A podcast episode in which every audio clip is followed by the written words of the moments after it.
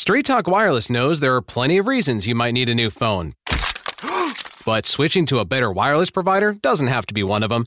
Keep your own phone and save when you switch to any Straight Talk wireless plan, like our $45 Silver Unlimited plan with unlimited high speed data and 5 gigs of hotspot, plus nationwide 5G and America's best networks. Keep your own phone, switch to a better wireless plan. Straight Talk Wireless, available at Walmart and Walmart.com. Requires a compatible unlocked phone and QIOP kit. 5G capable device required. Actual availability, coverage, and speed may vary. See latest terms and conditions at straighttalk.com. Arrived, which means we can officially start this show. Space Exposure. Kevin, nice to have you both here. And uh, Nancy Thane, welcome to SOR Chat on your first visit. Very much appreciate it. John Marshall, welcome to SOR Chat. Hi, gorgeous Heather McIntyre. How are you? Bigfoot Rob, thanks for coming on in. Judy of Gaul. And uh, yeah, there's a super chat from Steven. Thank you so much, buddy. Nice to see you. And write that down. Who else we got here? Uh, let's see. We're scrolling. Angel, Annalisa, how are you, my beautiful friend? And uh, where are you? Uh, let's see here. Mm-hmm. Oob to Joe's Maine. You've got aliens. Little Timmy Senor, thank you for that super chat, buddy. Appreciate that. Good that we'll have Tim on with the UFO report later on in the show. Desert Rat, good to see you. Samantha, thank you so much for the super chat. Very much appreciate it. Remember to brawl for it all, Samantha. That's what it's all about. And uh, Harry Man, welcome to SOR chat. Good to see you. And uh, Pamela Batarai, welcome. I probably butchered your name. I'm sorry if I did. Dirty Filth, good to have you here. Latro, thanks for coming on in. All the super chats to kick it off. We really appreciate it. Horns up. Let's rock. Hey, hey,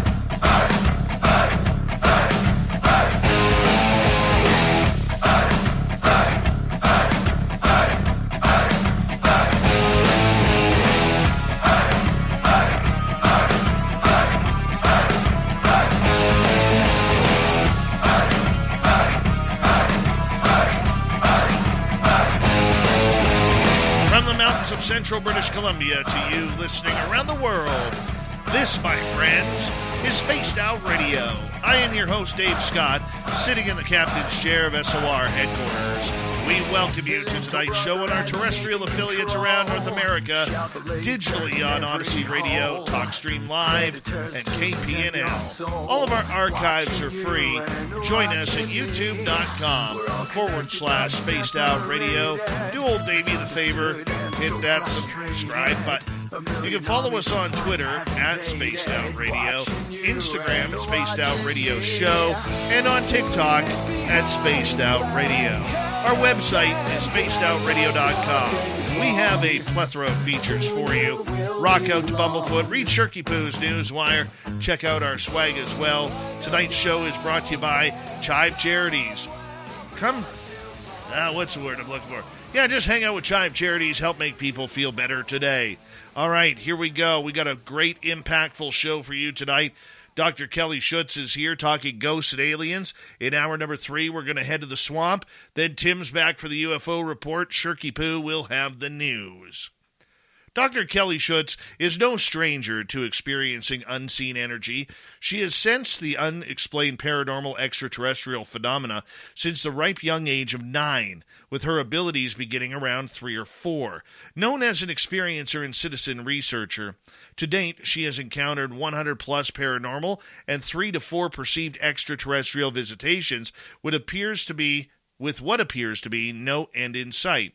Kelly feels the unexplained is attracted to her because of her varying energy frequencies. Neurodivergent beacon, she calls herself. She's clairaudient, clairsentient, psychokinetic, and has telepathic abilities. Yes, telepathic abilities. How I got to try this? I'm sending her messages right now.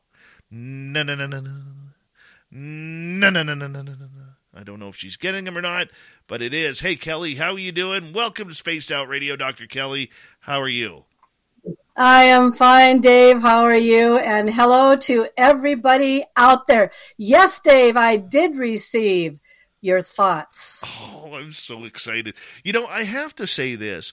There are very few phenomena out there that absolutely, totally, 100% captivate me.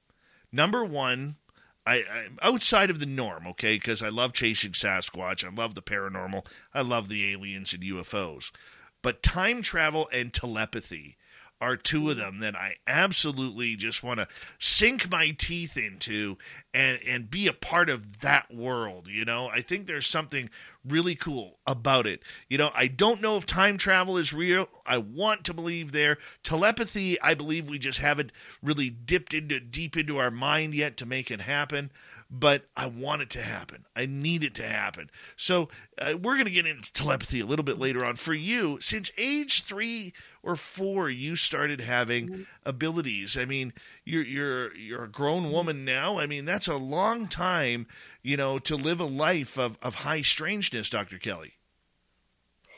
Yeah. Um, so when it started for me at around, I would say, well, you know, age three, I think things started off, but age four is when I, I started noticing some really unusual things. And so, for an example, um, people always ask me, well, what did you experience? And what I was experiencing then was um, at the age of four, I was having dreams. And in these dreams, I unfortunately, though, was having like traumatic events happening. And so I would see things like airplane crashes or civil unrest or um, things that were of the negative nature. But what was really weird about all this is that at that age, um, you know, I'd go into watch cartoons on the old black and white television box thing. I think most of those that are around my age would remember the old box black and white. But what was really odd is that um, I'd be standing there and I'd be watching a show or the news, and it would literally replay everything that I had seen in my dream. And I thought, now, when you're a four year old kid, you're not thinking, oh, how, you know, how interesting. You're thinking, huh, how coincidental, or, well, oh, well, that's, that's odd. And it was probably about, um, I'd say probably good three, four, five times of that happening that all of a sudden I started thinking to myself, um, I don't think this is a coincidence anymore. Even at the young age, I started to get the idea that something was uh, a little bit off here. And so there did come a point, Dave, though, when I thought I was actually causing these events because I would dream them and then they would show up on TV. And I thought, no, I must have had something to do with it. So that's where it that's where it began. Was this a family trait? Okay, that's a good question. All right. So when you're young, you're not thinking along that lines, but when you get older and you've had enough under your belt to start to put the dots in place, I would have to probably say that this might have been a maternal trait.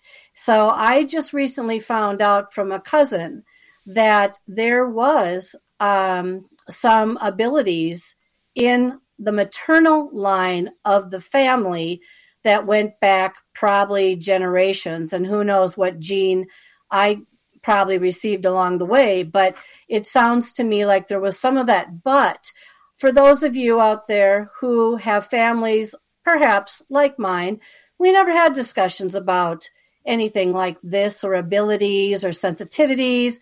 In fact, it was kind of like, you know, you'd be kind of like, mm, you know. Um, and so when you're finally learning about yourself as life goes along, then all of a sudden you start putting your pieces together. So, yes, I would say maternal, yes, but I would also say probably paternal as well. Right. I know for myself, you know, nobody in mm. my family has ever admitted it, even though we all think it mm-hmm. comes from my mother. You know, uh, like my sister used to say, you know, that my mom would have weird, weird things happen where, you know, my sister would be doing something that she shouldn't, and my mom would automatically know about it. But my mom, coming from a, a very, you know, deep Mennonite Christian background, where where that having those type of thoughts is evil, and dark yeah. and dangerous. Yeah. You know, she's never admitted to it. You know, so I, I just kind of find it kind of funny now knowing what I know and doing what mm-hmm. I do here with this show. For you though, where did it really pick up? Did it start with ghosts? Did it start with aliens? How did it start for you when it started to pick up? Well, um, I would say that it started to pick up unusually when I was around age nine to age 17. And the reason why I say that is because um, I had to go to my grandparents' house uh, after school to wait for my mom to get off from work to come and pick us up. Um, but usually I was there alone most of the time. And there was a situation when my grandparents were um, out doing errands and I was lying on the couch and just taking a nap when I had heard some very unusual, strange noises in the kitchen. And I thought, well, how on earth did they get home without me hearing, you know, the door closed? And I, you know how you are, you're groggy. You, you go to, you know, wander to the kitchen. And as soon as I got into, not even into it, but just looked into the frame of the door, there was nothing in there. The chatter that I had heard that sounded like a party coming from the kitchen wasn't there. Years later, I discovered um, doing my research, and again, it was taboo to mosey around in the research of the family, but I did anyway. I learned that there was an older woman who used to live in the house um, prior to who had a kitchen fire, and uh, she perished in that fire. And it was at that point, though, also that I have to tell you that when I was getting older and, and in that house by myself, that I was literally physically attacked upstairs in um, in one of the bedrooms. And I, I can tell you if if anyone can leap downstairs like you know 10 at a time that's that that would have been me and running out of the house because um, what happened up in that room was something that I wasn't expecting. I didn't think that anything demonic or evil or negative could even go into my grandparents' house because they were very Catholic. They were a house of love. There was nothing but love in that house. So I figured there's nothing but love in this house. But I was wrong because whatever was upstairs, I suspect, not sure, it was probably the um, probably the woman that perished, and she was probably angry about other people coming into the house or whatever. I'm putting my finger on that woman right now, but whatever it was was negative and potentially also maybe a little bit on the demonic side. But what happened to me was my first real attack experience when I was in that house. So I mean, that had to be very traumatizing for you, happening at such a young age. How did you battle through that? I didn't. Um, I every time I went over to that house after school, I sat out in their porch, even if it was like our weather right now, very cold, very snowy, very wintry. Because every time I was in that house, they were gone um, doing errands, of course. And uh, unfortunately, um, I wasn't going to put up with that for very long. So my resolve was to just stay out of the house and a lot of times freeze out in the porch area because I couldn't I couldn't bear going back in there. Going back in there, I could sense and I could feel. And this is the first point that I want to make about the discovery of, of my abilities um, after looking back at them, that was the point I became clairsentient and clairaudient because it was like those senses woke up every time I was in that house. And so, again, the house of love, not always the house of love, not if something is in there, not necessarily wanting you in there as well. So that's how, that's how I dealt with it. I just sat out on the porch and froze to death oh all my. winter long. So, oh my, yeah, that, that had to be tough yeah. on you, very mm-hmm. tough on you. In yeah. in regards to your abilities, you know, uh, for some reason, when whenever somebody opens up, they always start usually on the paranormal side, and then it branches out to other areas as well. At what point did things start to branch out for you? Okay, well, the branching didn't occur until um, I would say I was in my could have it could have been my twenties. However, the true branching came out probably more in my fifties. But if you wouldn't mind, Dave, I want to back up for Please, one second, right if it's okay with you. Um, so one of the things that I'm a believer in now is uh, the statement, uh, "Be careful what you wish for." Because I live by that theme and I want to explain to you why. Um, when I was around age 14, I was on, when you had asked me the question, Dave, about do I think it came from my maternal side or my Right. paternal side or where did it come from?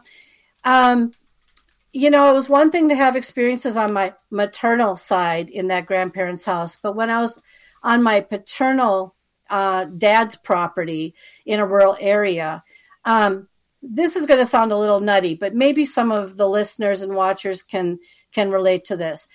I used to walk around the country property, and it was a, a beautiful house, Dutch colonial, built back in the early 1900s, absolutely spectacular in the county.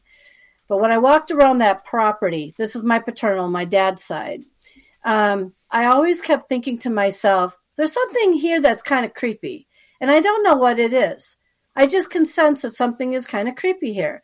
And then I started doing what I would never recommend anyone to do. I started manifesting through wishes. I wish, I wish I could see a ghost. I know there's a ghost on this property. I wish I could see a ghost. And I said that about three times. That was around the age of about 14 to 16. Okay, so I never saw a ghost until I was in my young 40s on that property. In fact, I saw two and I photographed two in a screen window.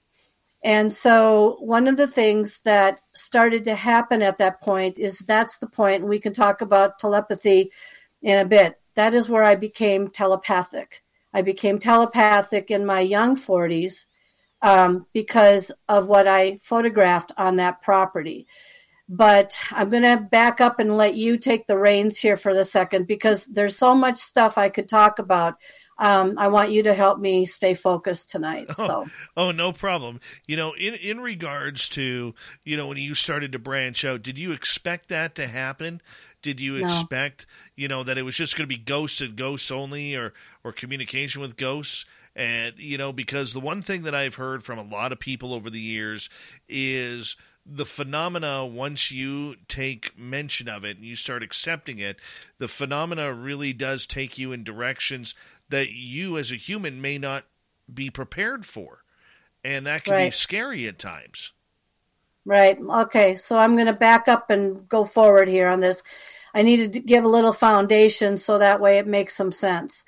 All right. So, at the point where I became really interested in wanting to do a lot of ghost research or investigating. I would say that was my young 30s, okay? Because I was distracted in my 20s. I was going to college and there are other things that were on my mind. Um, I did go to a psychic in my young 20s because I was having some difficulties. And she had told me one thing. And I, I couldn't figure her out at the time, but I think now things are starting to make sense, and this may help to answer your question along the way. She told me, she said, there is something about you that's very unusual. And of course, I was a, you know, I didn't want to be offended by that because I thought I'm here to get help from her. I'm not here to be criticized by her. But she was trying to make a point about something, and I understand her now.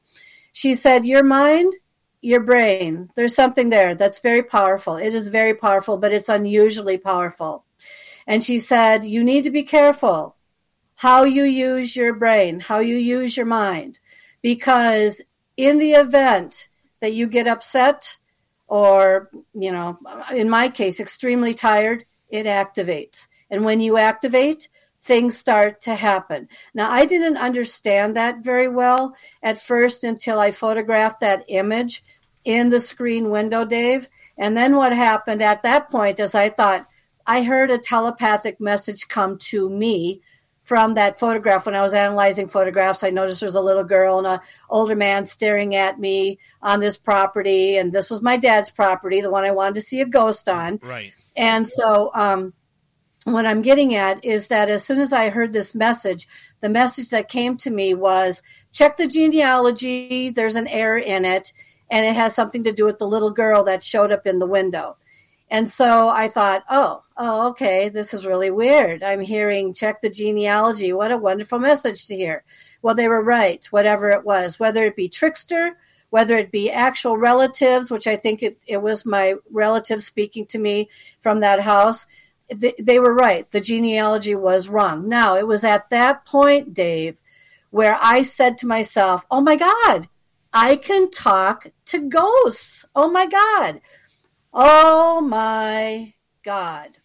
So, what did I do? I do like most amateurish novel, you know, novice individuals ghost hunting do without doing, not knowing much back then. I set out to seek out as many haunted bed and breakfasts as I possibly could. And that's where my husband and I would stay to um, explore and investigate to see if other ghosts want to talk to me. And so here I thought I had this great ability and all that. And it was this point, Dave, where now I'm going to try to connect the dot back to what you're talking about. I didn't realize that with every single um, exploration I did in trying to seek out activity, which at the time I believed was paranormal, and had some, by the way, many experiences, that my third eye would start to expand. And it would expand to the point where I would call myself now a neurodivergent beacon and I shine like a lighthouse. And it seems like whatever it is out there will come to me. So when you're talking about extraterrestrial here, which we can certainly talk about, um, basically in a nutshell, I think that whoever it is or whatever it is that's around around me or surrounding me because I have a whole lot of experiences here, wants to deliver itself to me very, very carefully. And I have several situations we can discuss um, whenever you're ready for those, um, because I have plenty of this episode is brought to you by Smart Food. There are a bunch of ways to be smart during the holiday season. Getting the shopping done early, not sitting your aunt next to your mom, and snacking on Smart Food popcorn. It's air pop popcorn tossed in delicious white cheddar cheese or sweet and salty kettle corn. You are what you eat. Welcome to the Smart Club. Shop now at snacks.com.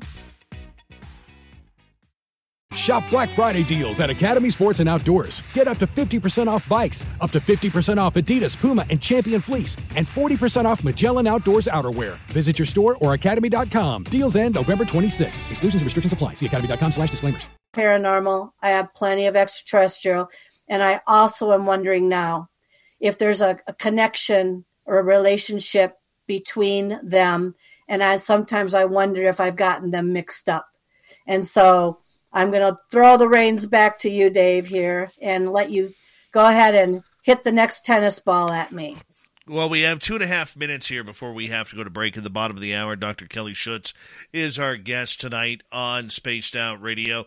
Kelly, uh, for you, uh, you know, there's not enough time to get into your experiences. We'll do that in the next half hour. But at this point of what you have gone through on your journey, is there anything that surprises you anymore? Do you still get caught off guard?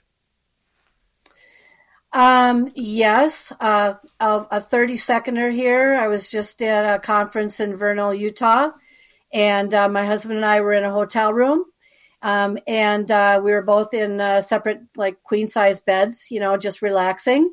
And all of a sudden, what caught me off guard was that my 20, 25 pound uh, backpack went catapulting off of the bench. Cat- it didn't fall, it catapulted onto the floor and we both looked at it and, and looked at each other. And I said, It never stops, does it? It just keeps going on and on and on. Oh, my goodness. What's that like when you see all of a sudden your backpack go flying across the room?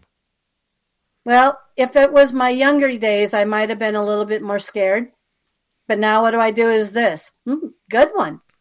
And and remind me to tell you the story about when I visited the jail because that one I think your listeners will be very very interested in hearing. Oh, jails. Those things freak me out. they freak me out. Too much negative energy around them. Way mm-hmm. too much. Do you like a good ghost hunt? Yeah. Are you ready for the story or are we going to well, break? Well, we still got 40 seconds to kill. We can't have 40 seconds of dead air. So I'll I'll just kind of All right, here we go. Here we go, Dave. Here we go. Went to a tourist trap. There was a jail on this tourist trap. I was there by myself. I saw into the looked into this dark jail cell and said this was at a tourist trap. I said, "If there's anyone in here, please stand by the back wall. I'd like to take your picture." Captured it. But better than that, better than that. After we left that jail, went back to our cabin, which we were staying up in Wyoming, and um, the first thing I did when I got back to the to the room was I said to my husband, "I need to make a phone call." And the phone call was to the front desk, and I said, "I need the quickest local bar that you have because I am awfully thirsty." Hold that th- story right there. When we return, Dr. Kelly Schutz talks about her paranormal experiences and a little bit more. Aliens, telepathy. Oh, yeah, we're getting into it all tonight on Spaced Out Radio. Stay tuned.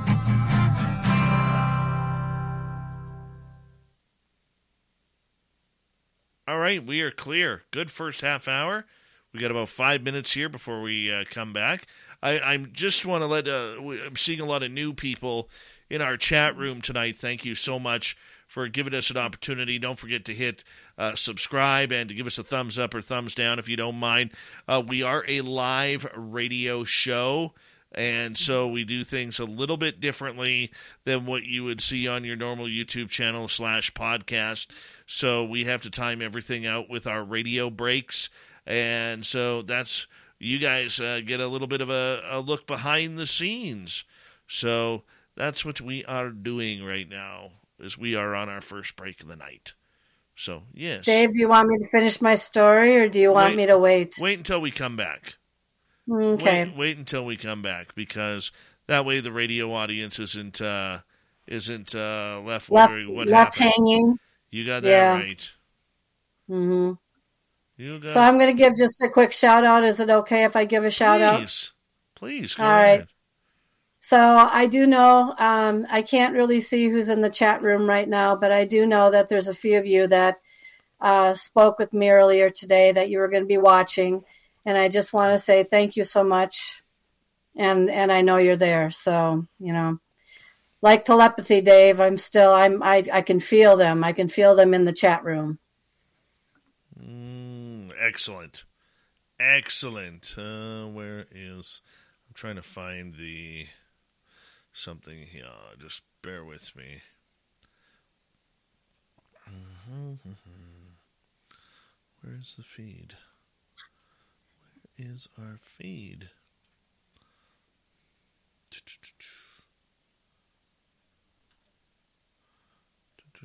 That's the insight. And let's go this way. Sorry, I'm just trying to find something here right now. No, that's okay. I'm looking at um, uh, Dirty Phil's picture. I'm trying to figure out what he's up to. Oh, I don't know. Let's take a closer look here while we're at it. Yeah, yeah. Hmm. Hi, Music Maker. How are you? trying to find the Facebook feed here.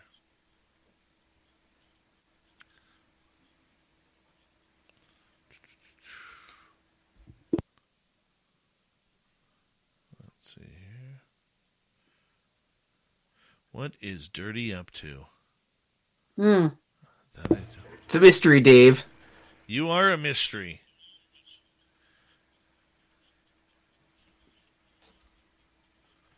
You are a mystery, Dirty Filth. Gotta keep them guessing right to the end. Right to the end.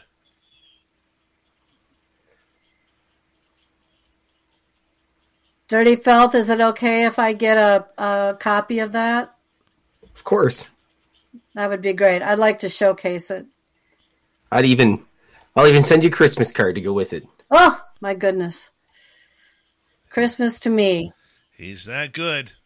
He's that Yeah. good.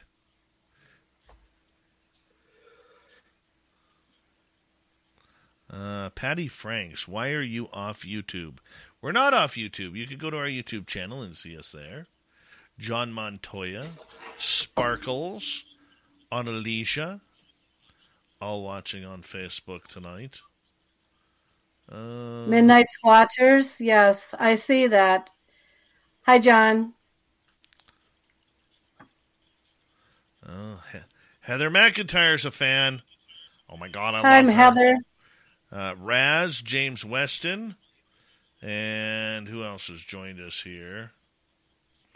Is Anne still there? Anne Celine? Or is she off? Uh, I think she disappeared. It's her birthday today. Yeah, yeah. Mm-hmm.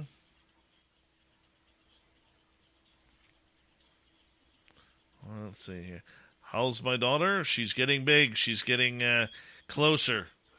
She's getting closer. I'm looking forward to it.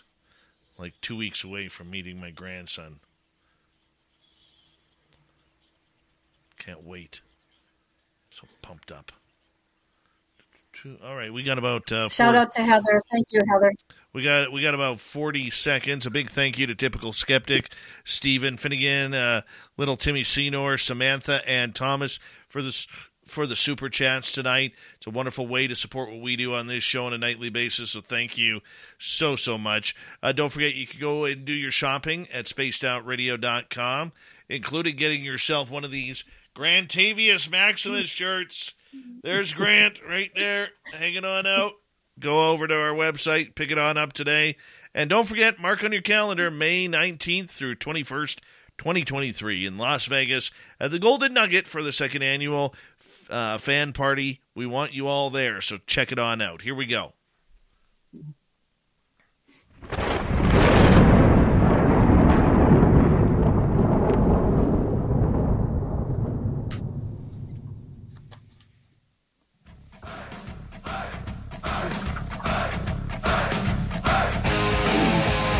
Second half hour of Spaced Out Radio is now underway. My name is Dave Scott. Thank you so much for taking the time to join us. We very much appreciate it. I want to remind you that if you've missed portions of this show or others, check out our free archives by going to youtube.com forward slash spaced out radio. Do old Davey the favor, hit that subscribe button. Our website is spacedoutradio.com. We have a plethora of features for you. Rock out to Bumblefoot, read Shirky Poo's Newswire. Check out our swag as well. Follow us on Twitter at Spaced Out Radio, Instagram at Spaced Out Radio Show, and on TikTok at Spaced Out Radio.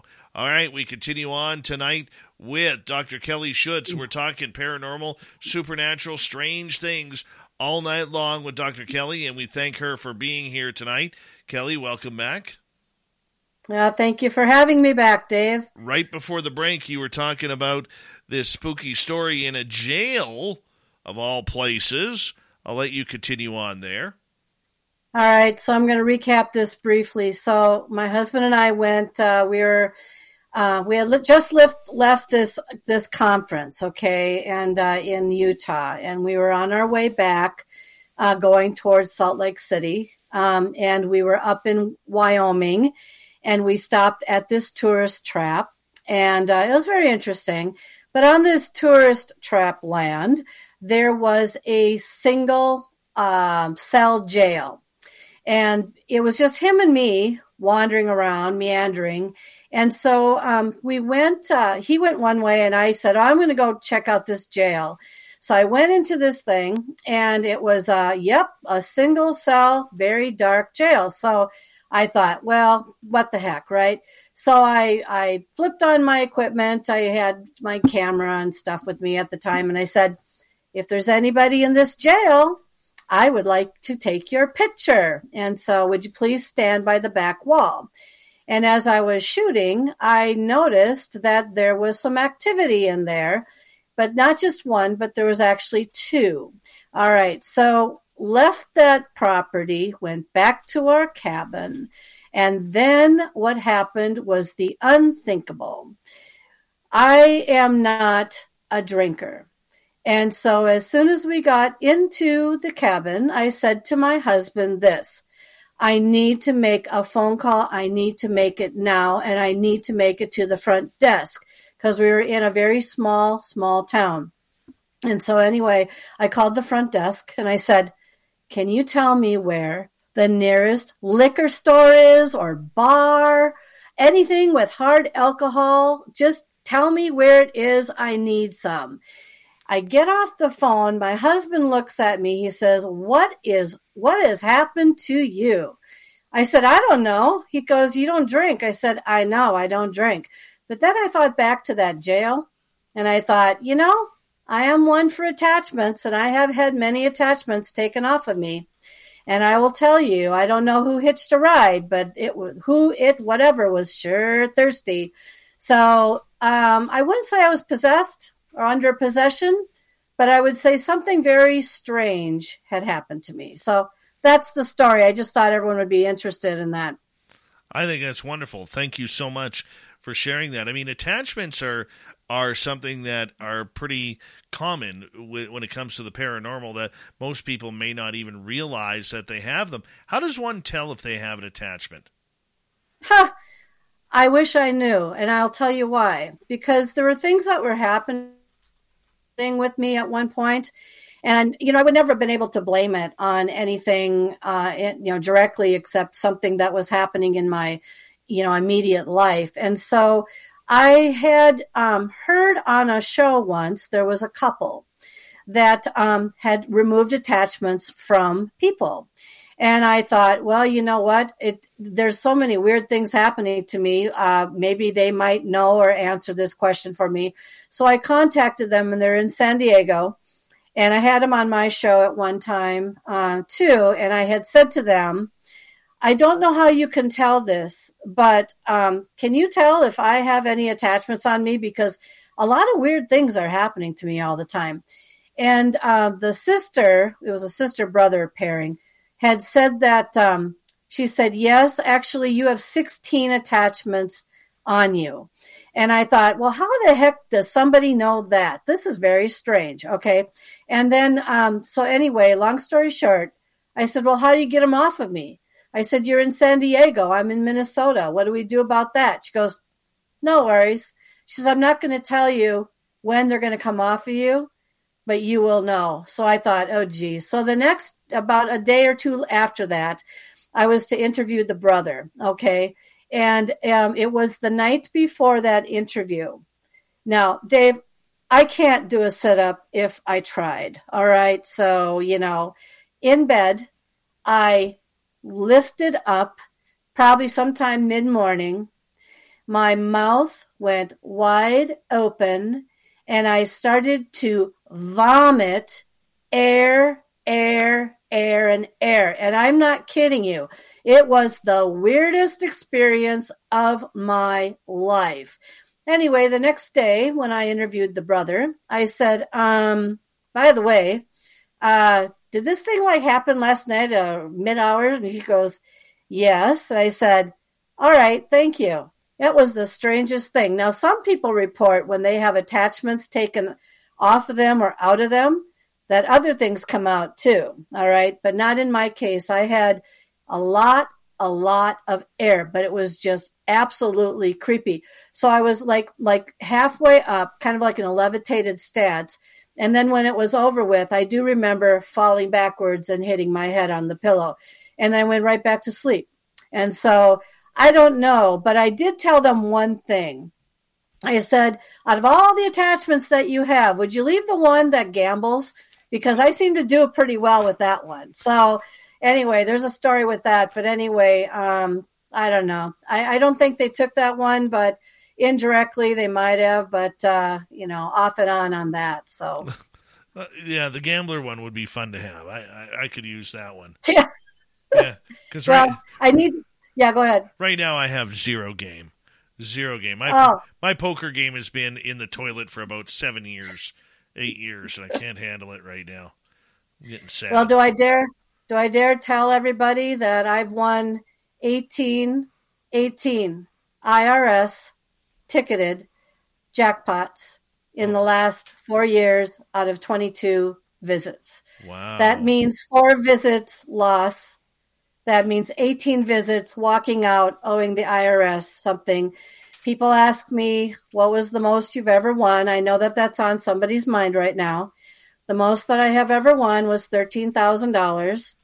Um, they're usually above uh, anywhere from 1500 to 3 3500 I can also, uh, what really creeped him out though when I was in Vegas was that I was in one of the casinos and I was playing one of these um, kind of like a horse racing game, you know, the little plastic horses that, that go around this track kind of thing. And they had just introduced this game to the to the casino. So I just thought I would just sit down. I was really, really super tired and I really just didn't want to be there, but I just I threw a bunch of money on a number and lo and behold, I won. Yes, I won a jackpot. And the manager came over to me and he said, um, "How did you do this? Because this game, this this machine has never won. You're the first one to win off of this this machine since we put it in here." He says, uh, "How did you do this?" And of course, what do I what am I supposed to say? Oh, this is my secret. I don't have a secret. I just know when I get very very tired, I activate, and when I activate, everything that I I think or do or I see is usually um, spot on. But um, anyway, yeah, um, it's not, it doesn't happen all the time, but when it does happen, and you know you need the money, it's kind of nice to have. So Very nice. Very nice. Uh, we got about 14 minutes here with before we go to break, and Dr. Kelly Schutz is our guest tonight on Spaced Out Radio. Kelly, you know, you've dealt with a lot of paranormal stories and helping people understand what is going on. Is there a story that really sticks out to you that where you've tried to help someone and and it worked, or maybe it's been difficult? Yeah, okay. Um, I don't think she'll mind because I'm not mentioning her name. So uh, a few years back, just a couple years back, um, I went to this haunted museum in Las Vegas, and um, and I'm prefacing this because it'll help people understand what I'm talking about. Because I I wore a cross, I'm, and I'm going to lead into that, Dave. I wore a cross going in there. I figured nothing was going to hurt me because I was a believer in God, and uh, I was wrong. I was attacked in the museum and I shut it down for about eight minutes. It was very, it was a very scary experience. When I left that museum, of course, I won three thousand dollars after that. But anyway, putting that aside, um, let's see, that was a good moment. Maybe I should go back in the museum. But anyway, I had a phone, I had a, a message. It wasn't a phone call; it was a message from somebody who had been following me, and they had gone into that museum and something had followed them home and it was causing a rift in their in in her house and she lived in Boston and so she was asking me how do I get rid of this thing because she knew that I was in the museum she knew I had experiences so she connected that way and I did my best to tell her here these are some of the things you might want to try or do or whatever and she eventually um, she eventually just basically threw everything outside her house, lit it on fire, threw it outside her house. I'm not really sure that that was the right approach. I haven't heard from her since. I hope she's still alive. But uh, you know, the the bottom line is this: I do have people reach out to me, and I do have people ask me, "Well, what would you do, or what can you do?" And I have to preface this with this: not every situation is the same not every result or any solution to getting rid of something is the same. Um, and I have to emphasize that because it really depends on many different factors. And so that's what you have to keep in mind if you're trying to get rid of something out of your house. Because I have haunted three of my houses, three of them with poltergeist activity that would knock your socks off. And even for myself, I try different things and not always am I successful. So I am trying to work with me to see if I can calm me down to see if that might help some of my situations. But not all not all answers are for everybody, Dave. No, and and that is uh, very very true. I mean, it's a very individual journey as much as you may yeah. try and and get another. This episode is brought to you by Smart Food. There are a bunch of ways to be smart during the holiday season. Getting the shopping done early, not sitting your aunt next to your mom, and snacking on Smart Food popcorn. It's air pop popcorn tossed in delicious white cheddar cheese or sweet and salty kettle corn. You are what you eat. Welcome to the Smart Club. Shop now at snacks.com.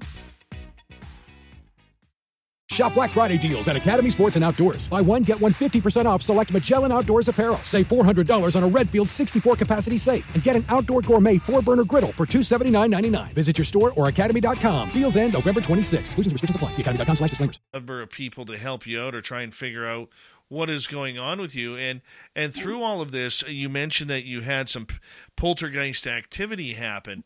You know, for many of us, we've never experienced that. Take us through what that's like. Well, okay. Um, I have a cheat sheet, so I'm going to just give give you a few examples. All right, I needed to get this cheat sheet here. Poltergeist activity. Um, let me start with one of the ones that was most frightening, which has seemed to open up my third eye a little bit more. Um, Europe, a few years ago haunted room. Wanted the most haunted room in this bed and breakfast, 900 year old property, got the second most haunted room. They would not put me in the first one because they said people don't stay more than 20 minutes in it. And so I said, I am here from the United States. I'm writing a chapter in my book. I want a story before I leave this place because it had supposedly 12 apparitions of all ages running around. Okay. Go to the um, second most haunted room. First thing that I learned in going to this room as I walk through. Anyone here ever experience a, an electrical cobweb? Because if you've ever walked through one, it's like walking through static and you light up like a Christmas tree. Okay, so that was my first introduction to walking to our room, which was in a maze. Second thing was we had to knock on the door of the room because it would not let you in otherwise, and they were not kidding. So you had to ask permission. So you go into this room, decides to let you in. You get in there, it's a dreadful, sick feeling. So a lot of times, not in all situations, but in this situation, which was my worst, it was a dreadful, sick feeling. So what did my husband and I do? I said, I know what I will do. I will appease it. I am going to offer it chocolates and champagne. And so I just know that it will uh, be friendly to us for the night if I do that. Not really. Okay, so I did notice um, when we went for supper and when we were down at supper, the manager came to me and said, "Could I please have your key to your room? The ghost will not let you let my man my management uh, um, maintenance guy, excuse me, into the room because even after even after he begs." I said, "Well, why not?" He, because it just won't. We need your key. All right. So this guy goes into the room. Now keep in mind, my husband's going, "Oh, malarkey. Oh, you know, whatever." Because um, he felt he wasn't quite into the ghost things yet until we had that experience in that room. So we go back from supper. We're we're appeasing everybody. Knock knock on the room. May we come in? We go in. First thing I notice, handprints on my pillow. Now, most of you are thinking this right now. You're thinking, "Oh, the maintenance guy did that when he was in there." No, he didn't. I just know that. Second thing that we noticed, there was a, uh, a floor length mirror that was like this, and it was bent like this. Okay. Um, oh, malarkey. Maintenance guy did it. No, he did not do it. Anyway, long story short, as we're getting towards bedtime, he throws the holy water into the bed as a, a sign of protection. I'm facing the straight the mirror, the floor length mirror, And the minute he threw the holy water, he froze in midair. And the mirror did this na na na na na right at me. And it started cycling around as God as my witness and ended up like this. Oh. Now, I went into a major panic attack because I could hardly believe what I saw. I don't know what it was. I don't know who it was. I don't know where it was. But I do know that I could not sleep. All the batteries were dead in the room, of course. And in the morning, when in the morning the wardrobe was the door was open, we packed up. We got we were going downstairs. The manager brought me back upstairs. I said, I don't want to go back up in that room. I said, I had had enough of that mirror. She goes, I have to ask you about this mirror. So, like when you're asking Dave about helping people, she wanted my help. She wanted my help. Big girl from the United States. Okay, we go back up there. I'm sitting there to myself going, I do not like this mirror. I hate this mirror. She goes, I have to tell you what this mirror does. Every time my staff bends over to vacuum the floor, it lifts the bottom part of it up, you know, lifts it up and hits her in the bum every single time. And I would, pre- I presume it, it's a jokester, you know, guy or a flirty, a flirty guy. But to me, it was proving a point. It was basically saying, um, you wanted a ghost story, you got it. And so that was the most frightful. But I have had many things happen um, Dave. I've had books fly off shelves. I've had wardrobe doors fly open. I have things catapult off things to me. I mean, poltergeist activity, or is it, or is it me doing this? I mean, that's that's the question I'm investigating on myself now. Is this poltergeist, or is it psychokinesis? Which is it? Apparently, I seem to have this since I was younger, but do I really have it, or is it just the fact that I'm connecting with something and it's just connecting back with me. I don't know. So does that help you, Dave? Well, I think it, I think it's very interesting because everybody who has the whole poltergeist thing going down, mm-hmm. they they do say oh, we're not sure. Is it me who is causing this, mm-hmm. or is mm-hmm. it some sort of spirit activity that is causing right. it? And I I still lean towards the old. Uh, the old spirit activity. I don't know yeah. if it's actually coming from within us. That's that just sounds a little bit uh, too aggrandizing for me. You know, in giving us a little bit too much power, even though we don't know the power that we actually have. Did you ever see any of these poltergeist beings while this was going on? When I walked through the electrical cobweb, um, when we first got there, and I walked through this thing and I lit up like a Christmas tree. Now, keep in mind, my husband had no effect. I walked through um, an apparition, and the apparition was apparently standing there, and you know, like that static you hear from the electrical wires. Anyway, when that happened, I I went kind of dizzy, and then I looked to my right or my left. Sorry, I looked to my left, and I actually saw the maid, and I have a picture of her in my book, but I actually saw the maid rushing around the corner. I saw half of her face. Yes, but I can also tell you, even though this doesn't relate to this situation, my husband did see his first apparition about 10 months ago.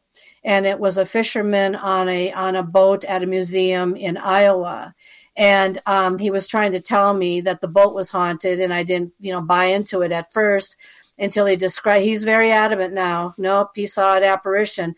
But now the question is this because my husband has been around me for all of these all of these ghostly experiences am i having an effect on him because i'm evolving in my abilities and my strength of my abilities Am I having an effect on my husband now because he never used to have this, but now he's starting to have it too? Oh, absolutely. Absolutely it wears off. You know, it wears off. I mean, you guys it's it's like wearing couples jackets. You guys look mm the same, you're you're going to breed the same energy. You know, right. has he got aliens yet too? Um he has heard like myself some unusual activity that has been happening in our house. It does not happen all the time. It has happened twice. Nope, nope, I take that back. The as far as extraterrestrial goes, things that have been happening to me more so than him, but a couple times, yes, in the house on other things. And so I got a whole shopping list here for you. Um, just let me know what you want to know here. Well, we got about 90 seconds here. So is this activity happening frequently or is it is it rare? Um, it happens when it wants to happen. That's the thing that's so frustrating about all this. So one day you'll just be really quiet, and then the next day, all of a sudden, out of the blue, something happens. So then I check the moon phase, I check the clear, clarity in the sky, I check this, I check that, I check retrograde situation, I check it all. And I'm like, I can't answer this. So um, I do know that we have a portal in our house um, that has been identified by about by three different psychics, and so um, we do have an entrance in our house of something that likes to come in and hang about. I did see an elemental, though. I should tell you this: go across the hallway into my husband's office, probably about four months ago. It was about two feet high. It was pitch black. I and and it just was a wisp. Woo! And it went from our our uh, bathroom into his his office. But I figured because it was his office, oh well. Then okay. Poor husband. Okay, that's okay. That's sorry. okay. I'm well, sorry, husband. yes, we're sorry too. We're sorry too. Uh, Dr. Kelly, I'm going to get you to hold on right there because we are going to go to break here at the top of the hour. We have uh, one hour to go with Dr. Kelly Schutz. When we return for hour number two, we're going to learn about the aliens who have come into her life. Because you know, old Davy here loves him some aliens. Yes, I do. And we're going to get into telepathy. Well, maybe telepathy first because I kind of crush on that subject. Spaced Out Radio with me, Dave Scott, and our guest, Dr. Kelly Schutz, continues on the radio when we return right after this. Stay tuned.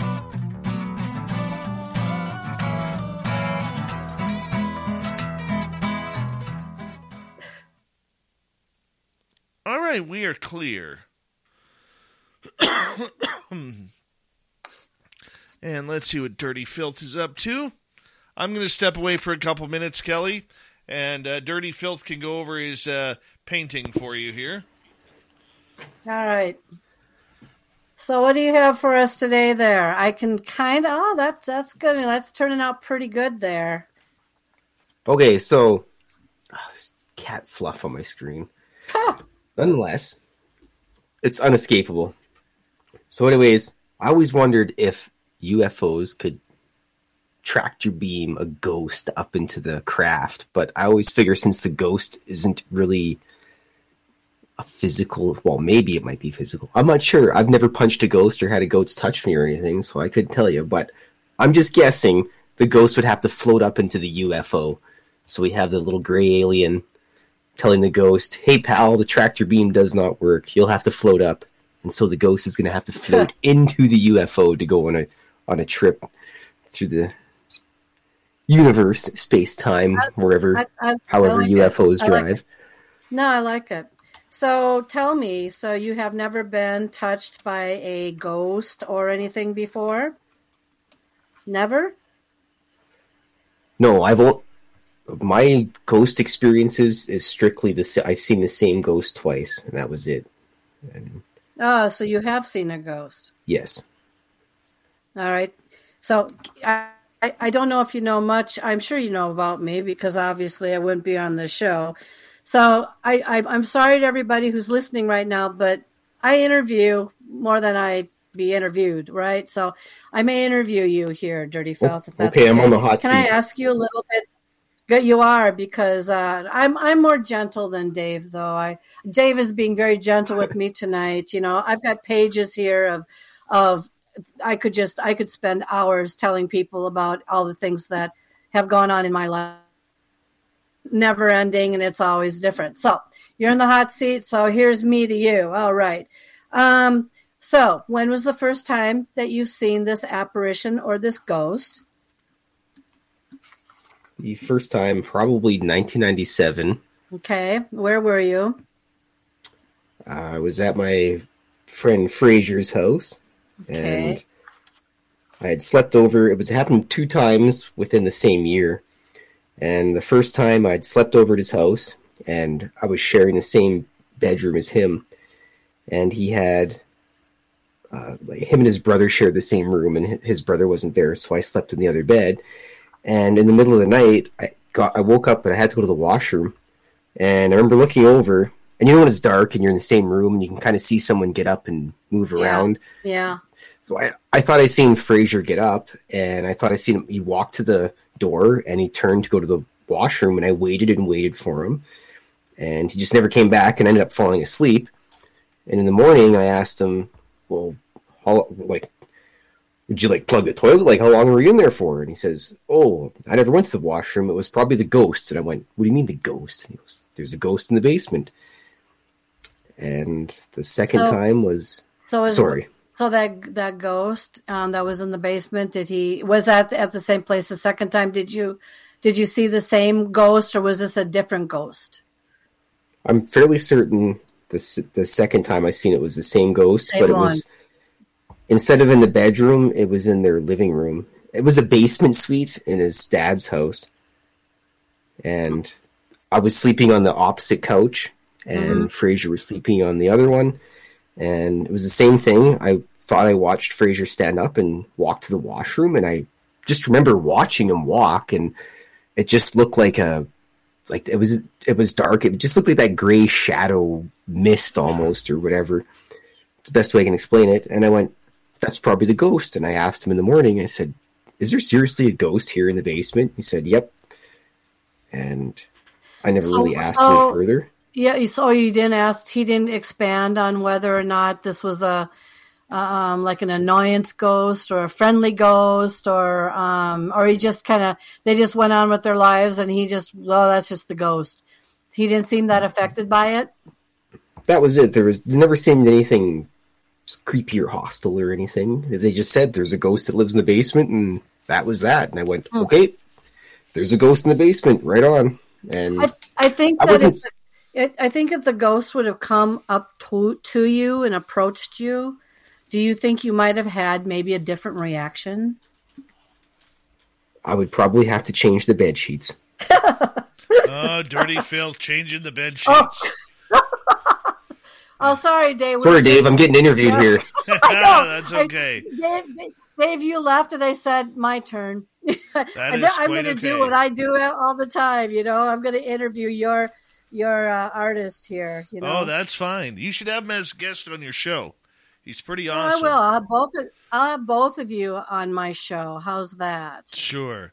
Uh, I'm just going to take some time here to say thank you to Thomas, Samantha, Tim, Steven, and Typical Skeptic for the super chats tonight. It's a wonderful way to support what we do on this show on a nightly basis. So thank you so much. Also, uh, want to remind all of you that if you haven't already, please hit subscribe and ring that bell.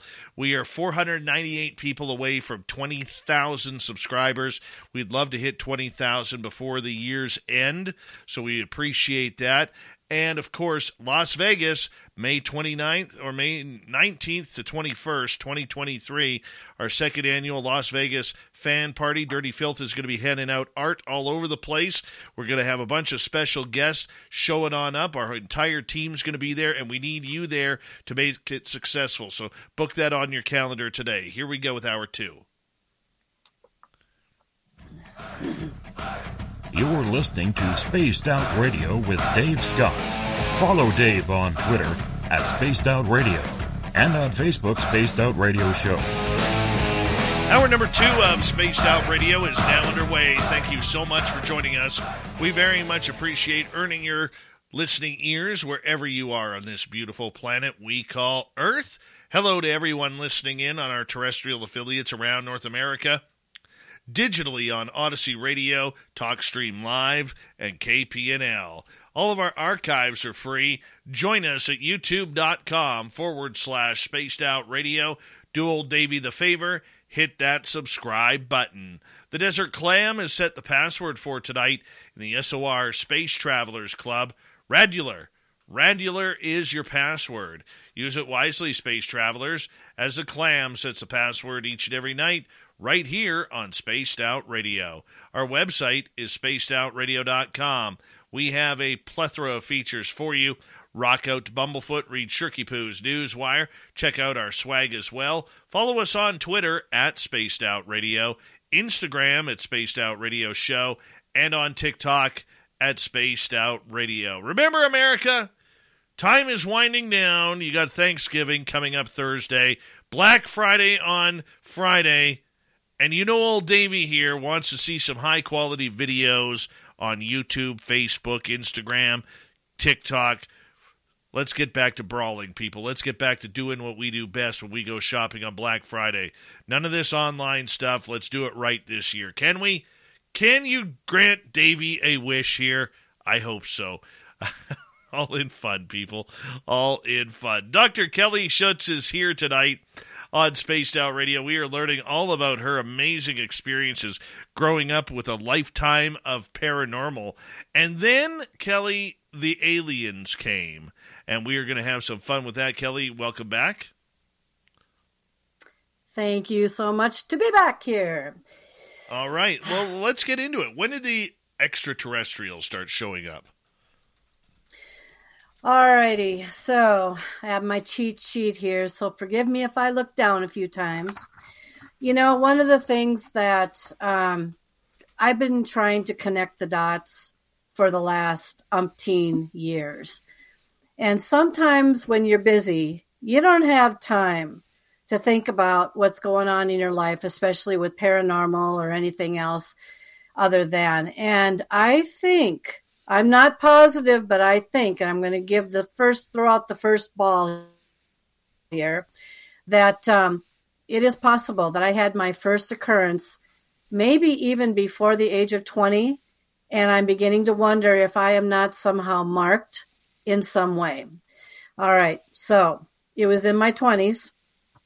I can't really tell you how this all really came about, but um, I woke up. I was a, a, college student. I lived in a house with uh, several other girls, but I lived on the first floor. And um, I got up one night, and apparently, and I must have gone and I put on. It, it wasn't a prom dress, but those of you who know what a you know a typical longer dress looks like, um, Shop Black Friday deals at Academy Sports and Outdoors. Get up to 50% off bikes, up to 50% off Adidas, Puma, and Champion Fleece, and 40% off Magellan Outdoors outerwear. Visit your store or academy.com. Deals end November 26th. Exclusions and restrictions apply. See academy.com slash disclaimers. Shop Black Friday deals at Academy Sports and Outdoors. Buy one, get one 50% off select Magellan Outdoors apparel. Save $400 on a Redfield 64 capacity safe and get an outdoor gourmet four burner griddle for $279.99. Visit your store or academy.com. Deals end November 26th. Exclusions restrictions apply. See academy.com slash disclaimers. I woke up in the morning with a long dress on, backwards, inside out, and a zipper that was impossible to manipulate by myself. And so I thought to myself, what did I eat last night? You know, that's the that's what you think when you're in your 20s and you're not thinking about this stuff and it's not big on the news or it's not big on these programs cuz keep in mind back then we didn't really talk about this stuff. I mean, even to talk about psychics or paranormal or anything like that back in my day, no no no no no no no. No talkie talkie, okay? Um, so for me to sit there and tell somebody, hmm, I had some really weird experience last night. My dress was inside out. You pass it off. I passed it off then as um, potentially sleepwalking. Okay. So let's put that on the shelf just for the moment.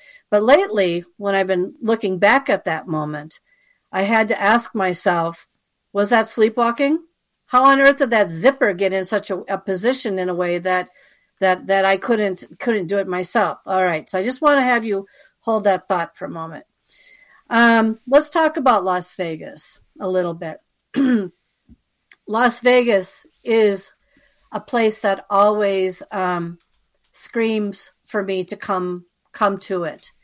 I write many of my books in Las Vegas, and uh, there was one year when I was there just a few years ago, and I was up in a very uh, uh, luxury hotel, 60th floor. And um, I looked, I was there by myself because I do my best work with, you know, silence basically. And I looked out the window that night. It was a clear sky. And of course, there's light pollution from, you know, on the strip. And I said what I said before, hmm, which I said, I wonder if I'm going to see a UFO. I wonder if there's any aliens out here. And keep in mind that little naive, okay? Anyway, long story short, I would say within 15 minutes after I shut the lights off, and I had a room where the um, gadgetry in the room allowed me to close the curtains or, or play with the buttons on how to, you know, manipulate the lights and all that sort of thing. My lights started to flicker. And I thought, well, this is weird because um, they never flicker. There's no malfunctioning that I've ever experienced in in this room before. And then all of a sudden, there's a couple taps behind my head, and I thought, well, this is odd. What's behind my head is the bathroom. Okay. Long story short, I woke up in the morning feeling very unusual. And I could not tell you how that felt. It felt like a very cleansed feeling, a very different kind of feeling. And I, I thought it was odd how I f- fell asleep so quickly, too, because I usually lay there for hours. Anyway, um, a couple months later, um, went to the doctor and discovered I had cancer.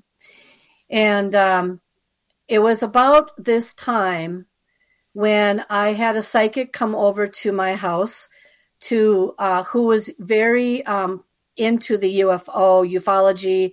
She's she's had experiences with UFOs and the whole ten yards. And I I had her over here because I wanted her to go through the house to see if she could pick up anything unusual in this house because we were having these poltergeist experiences and all this. And she looked at me and she said, "You know, I got to ask you something kind of crazy here." She says, "You've had you've had an experience," and I said, "With what?"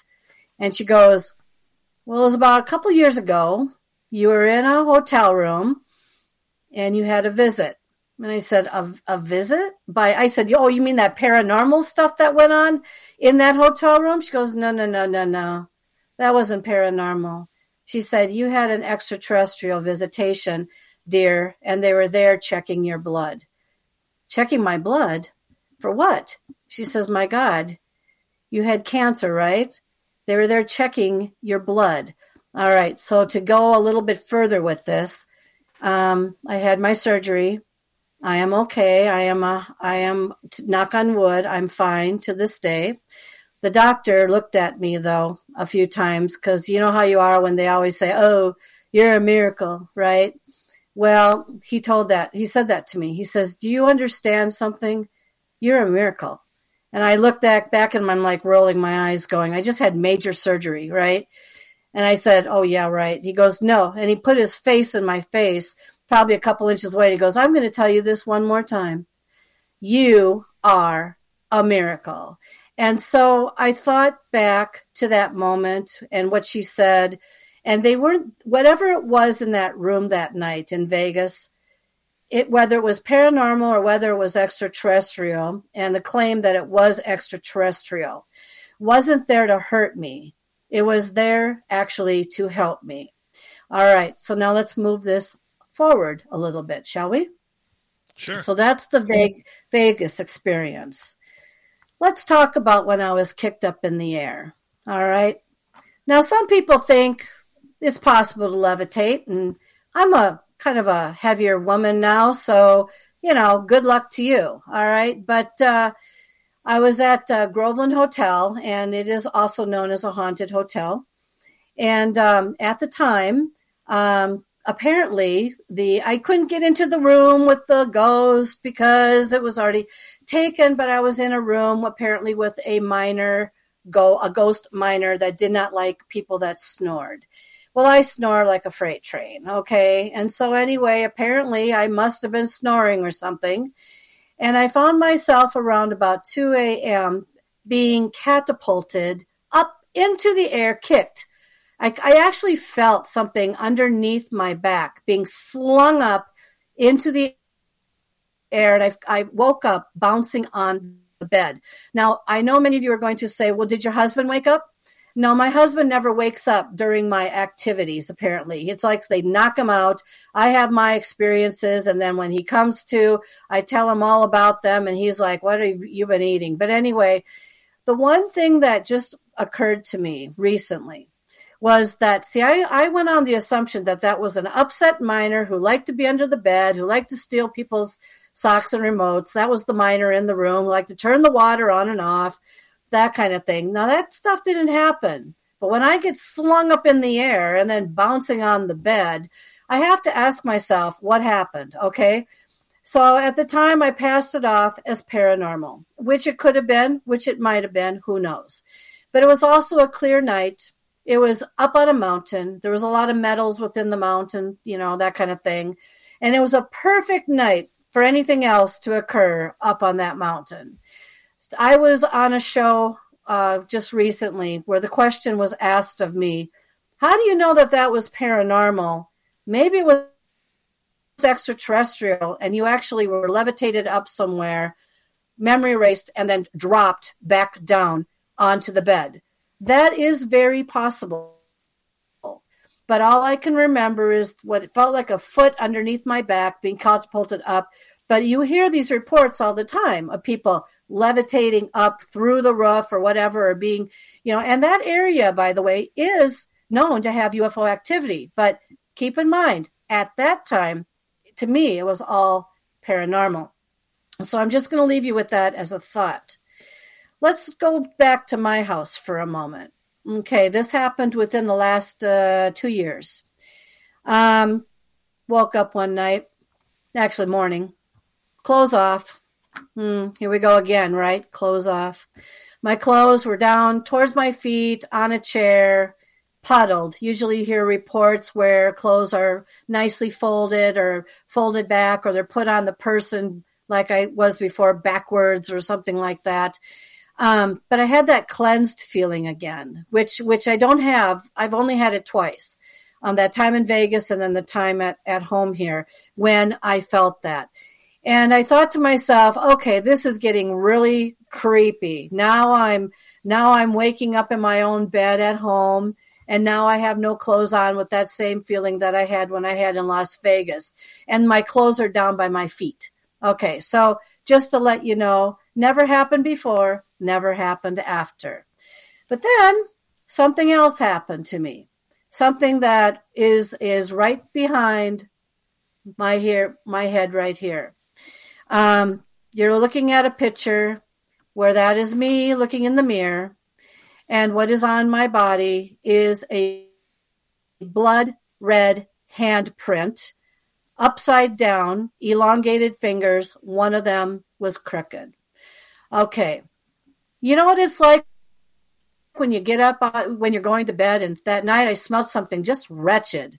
I thought it was my husband's shampoo and it wasn't my husband's shampoo which I discovered the next morning. And I had pulled the covers over my face because it stunk so bad. Anyway, I get up, I go into the bathroom. Sure enough, there it is, right here for those that are, are viewing, right here on my chest. That's where the handprint was, and it stayed for three hours. Now, I have had four psychics give me their impressions of what and where that came from. Let me read them off to you.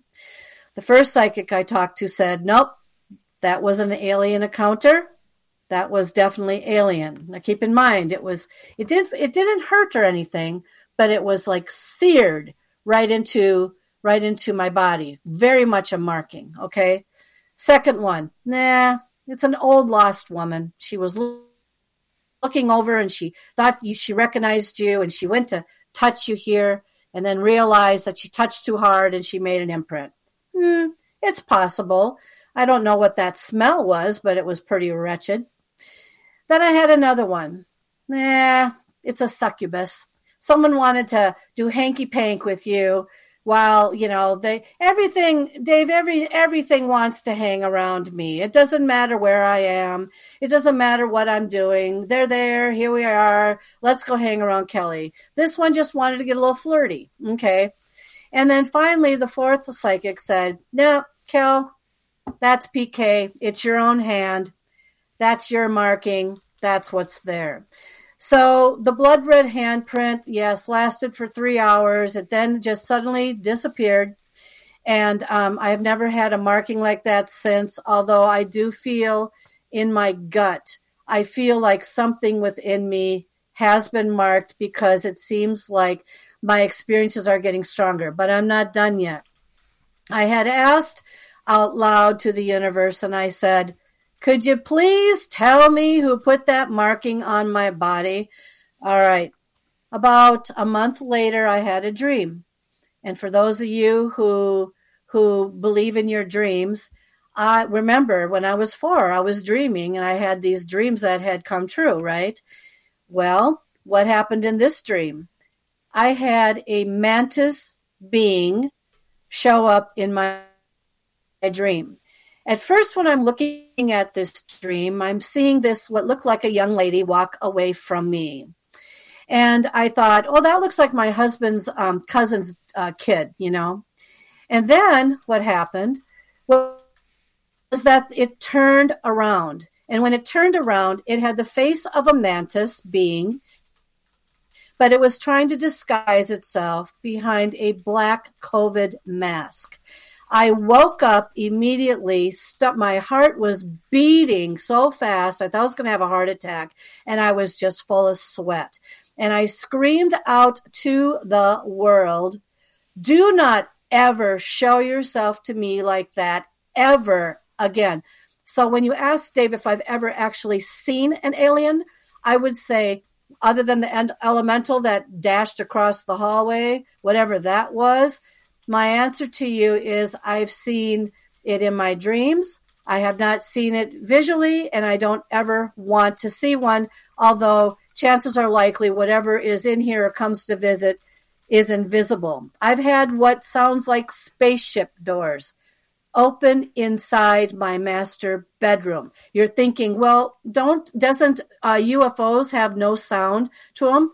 Not necessarily, because this one could not be explained. And I laid there and I looked with my eyes and I said, just show yourself already if you're going to show yourself. Okay, so that was another thing that happened. Let's talk about when we got home from a trip and I was walking with luggage going up my um, up my stairway I looked to my right because something caught my eye. It was the size of a clock, smaller than what you'd put on the wall, but just big enough. It was cream colored. It was an orb shaped. And as soon as I focused on it, like, what the, you know what, um, it dissolved and, and disappeared. And then, of course, this will all lead into whether or not it's possible for aliens to possess people. I've had two experiences with black eyed uh, teens slash young adults, which I can certainly tell you the story if you're interested in that. Yes, but for the are. most part, yeah, most part, I'm just saying that wherever I am, here it comes. Whatever it is. Is it paranormal? Is it extraterrestrial? keep in mind, I'm a citizen researcher. I am my own study. So whatever I experience, I take note of it. I try to debunk it. I have a, I'm a former investigator. Uh, you know, I used to do some undercover work. Can't do undercover work here, but I can certainly attempt to debunk things. Here's my story on the black eyed kids. All right. So a few years ago at a very well known fair. Um, what I do, I'm retired now. I'm a retired college professor and a retired from law and retired from uh, many different things. I have many, many, many careers under my belt. And I work for fun at places that I enjoy. Anyway, I was in a horse barn at a very well known fair, and I was hired to do the night shift and um, to watch over these horses that were like millions and millions of dollars. So, very big responsibility for me. Um, the first occurrence happened indirectly, but directly enough for me to understand what happened. I had stepped away momentarily just as I had gotten there to my shift. And um, one of the things that we did or do at this thing is we hand out shower keys to the competitors because they need a place to shower before they do their competitions the next day. And um, the worker that was with me, she um, had an experience where there was a um, actually an undercover person that that had come up and said, um, "I need to get into the shower, but there's somebody in my shower." Okay, all right. So of course they go and investigate, right? And so they're going to the door and they're knocking on the door. Hey, how did you get in there? You know, da da da, get out of there. You know, people are in line to take their showers. So it was this kid. Now, keep in mind that there's a lot of haunted activity on this property. There have been some suicides on this property. So the kid comes out and they stand him against a pillar and they're trying to indirectly interrogate him over shower keys for god's sakes how did you get in there? Blah, blah, blah. He's not speaking. He has brown hair. The bangs are over his eyes. His eyes are brown. And he's sitting there like he's all drugged up. Okay. He's not talking. All right. Just as he, uh, they're about to kind of give up on this kid, there's a horse that's coming to, to go get walked before competition. The horse takes one look at this kid absolutely does that. He, you know how they they they go back because they're they're afraid, and stops like, oh my God, what am I looking at? Because that was a very unusual reaction for a horse. The kid takes one look at my coworker. He smiles and he has very sharp nail like teeth. This is not not a joke. And so she takes one look at him, she her eyes go way way big you know she looks at the woman she looks at the horse because the horse is still freaking out. And so long story short when they looked back the kid was gone. It's like he just disappeared into air. They went looking for the kid. There was no way he could have escaped gone anywhere without being noticed. Let's just put it to you that way. She comes to me because i'm the paranormal girl right you know and she is absolutely tormented and I'm trying to settle her down for a half hour. And as she described this kid to me, it was blatantly obvious to me that we had a, a, a the teeth is what gave it away. The the bangs not always, the eyes yes. Dr. Kelly Schutz, we have her for another 30 minutes here on Spaced Out Radio. When we return, more Black Eyed Kids and telepathy. Can we speak mind to mind? We'll find out right after this on Spaced Out Radio. Stay tuned.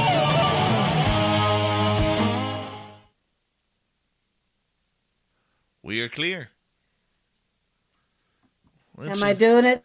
You're doing fantastic. Dave, am I giving you what you want, Dave? Oh, you're doing fantastic. Let's see what uh, Dirty Filthy. Hey, pal, the tractor beam does not work.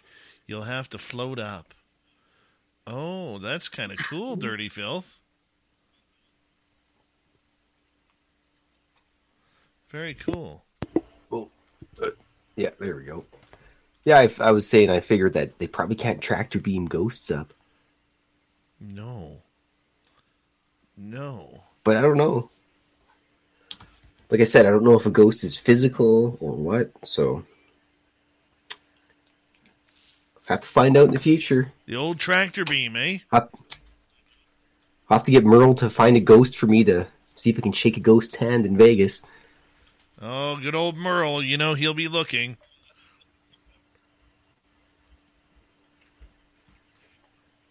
Mm-hmm. Good old Merly Bird.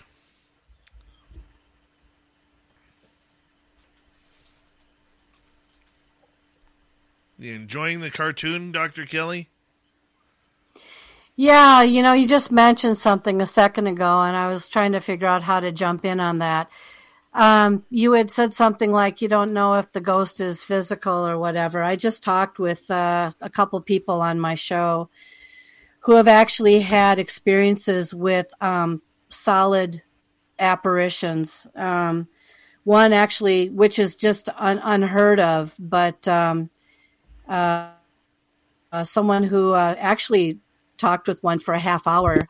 It's a long story, but but I didn't think before talking with this guest that a um, uh, that a, a ghost could really hold their from skiing and riding to cozy gatherings by the fire, there are so many memories to share in the mountains. Visit Vail, Beaver Creek, Heavenly, and more world class resorts. Book your stay at snow.com. With the rewards from my free Keesler Federal checking account, it's like I'm getting paid to dine out. Did I mention it's free? Keesler Federal Credit Union, helping our members live extraordinary. Their energy for more than maybe three to five seconds or you know something along that lines. And um, i've heard more reports lately of solid um, apparitions uh, and then another one at the same uh, fair that was actually spotted this past year sitting in um, the seat um, at a at a show and uh, when the, the guy the guy who was up who organized the show said to this person's daughter um, at some point, yeah, I saw your mom sitting sitting out there. And he, she goes, well, that's impossible. She died three months ago. And she was sitting in the exact same seat that she always sat in, you know, um, out there. It's kind of interesting about um, the length of time a apparition can actually hold their energy for. Wow. It's pretty insane. Well, here's another one. Here's here's another one for you.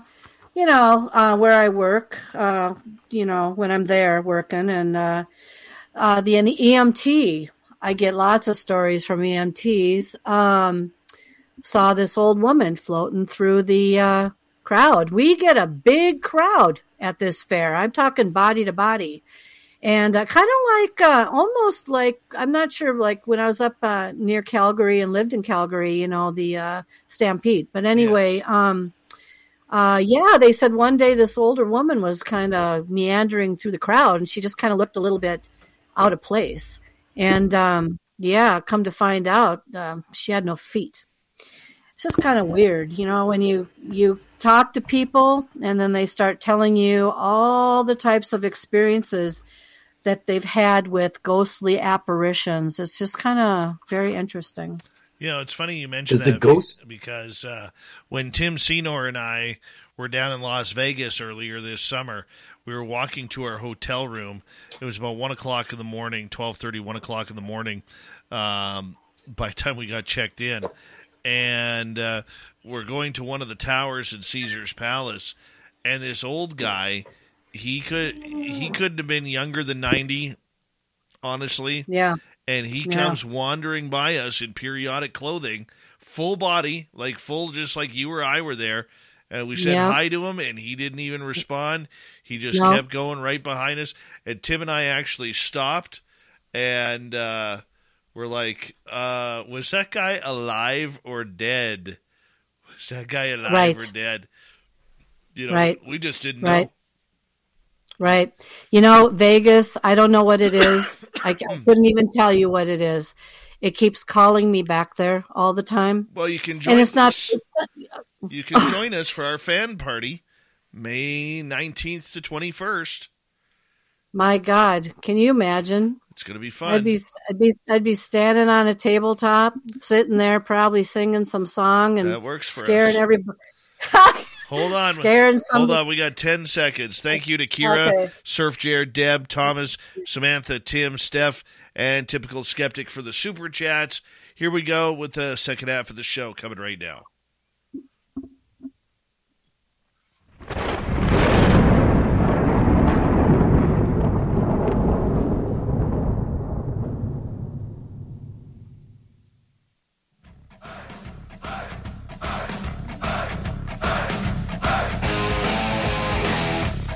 We passed the halfway point of Spaced Out Radio tonight.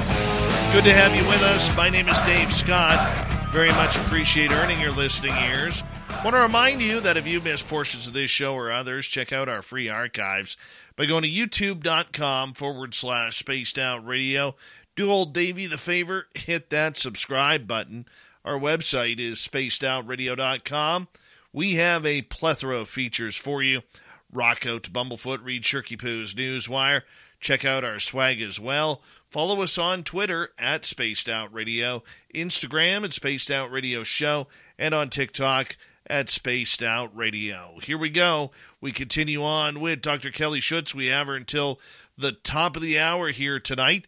And right before the break, Dr. Kelly, you were talking about this experience with black eyed children. And I believe it was in Las Vegas or somewhere around there where it happened. No, it was at this fair here um, where I live, and um, the uh, yeah, the one with the kid, you know, with the sharp teeth. Uh, you know, people keep in mind that when there's um, uh, big events, it's almost like, and people are really excited about them. Uh, keep in mind that it, people almost become a human battery. And there's a lot of energy at this fair. And so it didn't surprise me that something had occurred there. What, what regarding the first incident, what was what was even more shocking to me was the incident that I had to to deal with um, myself. And so here's how the second incident went, and that happened. Let me see. Well, we had the COVID shutdown, so um, I guess you could say it was skip a year, and I would have been technically the next year. So here's what happened in my situation. So again, um, as one of four people on the fairgrounds uh, during this event, during the midnight hours, um, you know, my duty is to go around and make sure that the horses are okay. You know, I mean, the, the thing is, is that there are some that, that do uh, have have difficulties, and then we have to deal with that and whatever. But you know, my job is to make sure that there's no uh, person hiding out in a pen somewhere who's you know a little intoxicated who who decided to stay after the fair was technically closed. Okay, so this building is right next to a carnival. And one of the questions I have now regarding um, I'm not not not knocking carnival people because my great great grandfather used to also deal and be part of the carnival. So I have a lot of respect for people that that that do these types of jobs. Um, but one night, um, uh, there were some undercover uh, people in there, and they came into the office. and And uh, keep in mind, it's usually pretty pretty boring, right? And so um, they said to me, uh, "We need to tell you something. There's there's a somebody you got a you know a passer. There's somebody in here that doesn't belong here." And I said, "What do you mean?" And this was at 1.30 in the morning. Now keep in mind the fair was closed as of midnight. Okay, so I'm thinking, "Oh great, now I have a situation. I don't even want to be part of this." All right, so I go lead me or tell me and whatever. Just about the time they they were going to come and show me where this person was, the the person is meandering up toward um, toward the office, just kind of looking at horse stalls and all that kind of thing, looking at horses in their stalls. Okay, all right, so here I go. So I go out to this. Um, he was probably about twenty four, maybe to twenty six and I walk out to him and I'm thinking, I said to them before I left the office, you help me if if something happens here because I don't know what's going to happen here. So I approach this kid and I look right look him right in the face and I'm probably not very far away and I said, "Can I help you?" I said, "Do you realize that the fair is closed here?" And he's looking at me and he's looking like he's kind of out of it and he started saying stuff like this. I need to come to your office. I need to get into your office. Mm. I need to come in there now. I need to be inside your office. And I looked at him, and there was one thing I noticed. He was bone dry. It was raining cats and dogs outside. There is no way anybody could have come into that building without being drenched or wet because it was just storming out there really badly. So the first question I thought was, how long has this kid been in this building? All right. And where, where has he been hiding out? All right. So now I'm saying to him, but you can't come into the office. You're not allowed to come into the office. but I need to cut. You have to. Uh, you have to tell me I can come into your office. I need to come in. So he just he went on this dialogue, and I started looking at him, and I started looking at his eyes, and I thought, please God, whatever, please do not turn pitch black. Please do not turn pitch, you know, pitch black. And he he just looked like he was just like gone. And I thought, I got to get this kid out of here. I've got millions of dollars of horses here. I got to I got to do something. So I said, "You stay right here." I said, "I'll be right back." So I went into the office and I said to the people, "Call the police. Do it quietly. I will see if I can get this kid out of here." And so, you know, it's it's you you're amazed you have to be amazed at your talents in time of protection of things like this. So I went and I sat him down on a bench and he was just freezing and acting up. And, and I thought, is he drugged up or what is, I need to come into your office. He just wouldn't stop, you know? Anyway, long story short, we managed to get him out of there. But then it occurred to me where I saw this kid before. I said, I know where I've seen him before. I used to play um, a long time ago. I used to win stuffed animals for sick children in, in the hospital.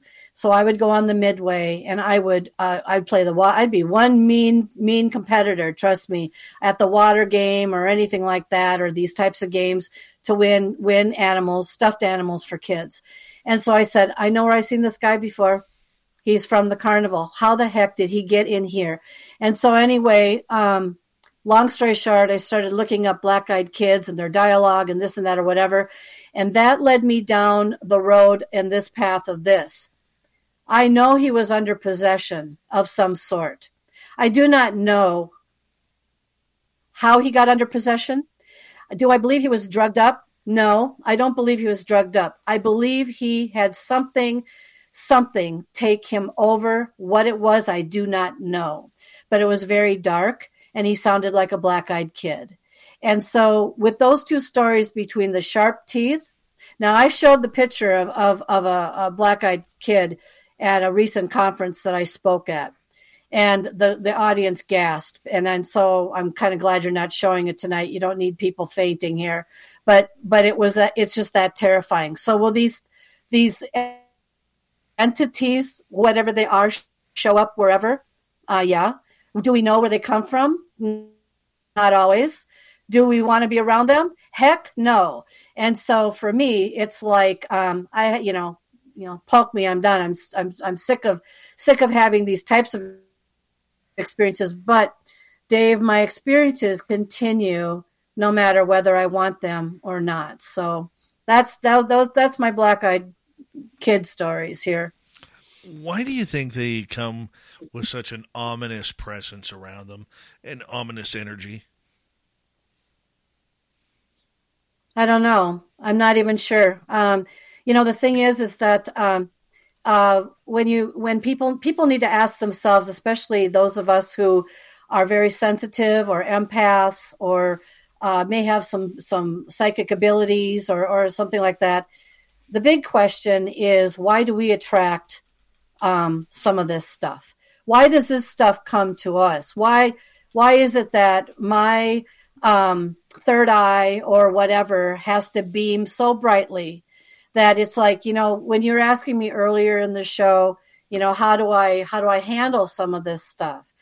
Uh, lately it's more like um, without shock uh, try to do it without fear um, i try to do it being very common sense sometimes i ignore this stuff um, it just i don't know i think the bigger question here is what is it about us that brings this stuff to us so well, you know what? I, I know a good friend of mine who has had a face to face encounter with a black eyed kid as well. Mm. And, uh, mm. you know, the funny part about it is his home security cameras caught it all, and the boy did not appear on camera. Right. So, right. do you think we're dealing with a, a demonic type entity here? It's hard to say because this kid from the carnival, he didn't really act demonic he just had to get into my office. You know, it was almost like something crawled inside of him. And, you know, then there's been discussions about this. If this has anything to do with any type of alien, And I say that because, you know, at a conference I had heard there might be, it was a wide range, 57 to 100 different types of species out there. Well, how do I know that this was alien or something demonic that just had had him at the right time in the right place and the whole 10 yards and then I had to deal deal with this, right?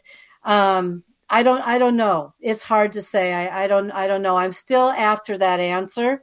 I'm still after learning about some of this creepy stuff. And when you say that the camera did pick up on him, just like that first kid. Poof. It is strange. Gone. Yeah. I want to change Yeah. topics here again because we are running out of time. And I do Mm-hmm. uh, want to get into the telepathy aspect of everything Mm. because I am a firm believer that telepathy works. I don't know if I've done it or not. I don't know if I've had it work for me, but it's something that absolutely intrigues me. How did you get started on telepathy? Well, um, my first encounter again with telepathy, which telepathy to me is hearing thoughts by from something in my head.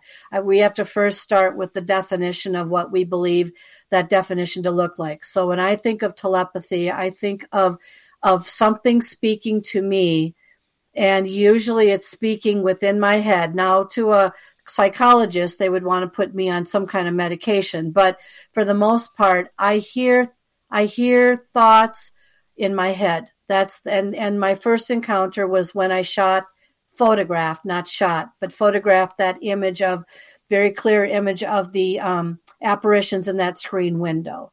And so when I had heard check the genealogy, I never would have thought that in a million years. I mean, out of all the messages, I mean, you should have seen me stand there. What? Check the genealogy? But they were right, whatever it was. Okay. That wasn't a hostile encounter. Some people ask if that was uh, possibly trickster. I'm like, no, not always. The guy in Las Vegas. How did you do it? How did you win on this machine that no one has ever won on before? I don't know. Um, here's what happens to me if you really want to know. I go into a casino, and all of a sudden, if I'm on, if I'm activated, I start hearing thoughts. The thoughts say this to me, and my husband can attest to this. Go forward, turn left. No, turn right. Now sit down. And then I'm like, no, I don't want to play this game. It's boring. You know, sit down. And these are the thoughts that I hear coming to me in my head. Now, who is putting those thoughts in my head? Everyone would say, well, that's your inner intuition. Not necessarily. I mean, I couldn't necessarily sit there and jerk myself around by saying, go left, good, right, go forward, go backwards. You know, I mean, think about it. Something is downloading from somewhere into me because there are things that I come up with, Dave, even in my professional life that I can't even explain. Sometimes I go, good one, you know, like I would never have thought of that. Where is this stuff coming from? Is it being downloaded by something paranormal that's nearby me wanting to hang all over me? Is it something extraterrestrial that that is is uh, you know like uh, coming in with thoughts because I'm open to it? I don't know. Um, but but that's telepathy for me is the ability to hear thoughts or directions um, sometimes when people might say that's your inner intuition. Now I'm going to throw this back onto you as interviewer to interviewee. What happens to you? I've heard those. Uh, excuse me, those uh, inner voices before, and you know, I've I I almost died once. They gave me a, a very stern warning where I almost died. Uh, thankfully, I wasn't hurt. My ATV uh, was destroyed going down a mountainside about 250 feet, and uh, it was um, it was an eye opener. And I, I think that for for me though, when I think telepathy, I'm thinking of you know staring at you, camera to camera, our our eyes being wide open Mm-hmm. or closed for that matter, and having a conversation brain to brain. That's that Mhm. that's what I think of when I when I think of telepathy. You know, so I mean, I understand that there is spirit talking. I understand that there are signals. I got a beautiful signal from a spirit this year. My friend Paul and I, uh, in late spring, we were out looking for a, a, a Sasquatch area. I was banging Mm-hmm. my native drum that I have that's blessed. And all of a sudden, Mm-hmm. I, I heard this native spirit say to me point blank, say, Thank you so much for the drumming. It's beautiful. Uh, but you're not going to see anything here tonight. And he goes, Go to the other area. And he showed me the area, which I'm familiar with. And he goes, You'll see something cool there. We go to that area. Well, on the east side of us, we had the Northern Lights. On the mm-hmm. west side of us, I had said I wanted to see Starlink this year. And Starlink mm-hmm. happens to fly by at that exact same time. So mm-hmm. I, I do know how to listen to that, but it's the telepathy people to people that I struggle with. All right. So um, I was at a conference a couple of years ago, and I was in this room with a hundred people, and I would say their levels of psychicness and sensitivity and empathness was like at least a good seventy-five percent up each of them. And it just so happens that, and I don't know if this is what you're referring to, but of course, anytime that something happened in that room, everybody looked at me, and like I said, I don't know why I look like the the you know the showcase piece here, but there was a gentleman that was actually a table to my left, and we were writing things down and and talking things, and he was like literally now maybe this is not what you're referring to, but we were literally pulling our statements from each other's minds and speaking them exactly the same way, um, you know, without us even sitting near each other. And now there are times when I can pick up things. My husband can actually tell you the song that you're thinking in your mind, or if you're, you know, how you have a tune sometimes of a song in your mind, he can actually tell you what song that is. He's that good.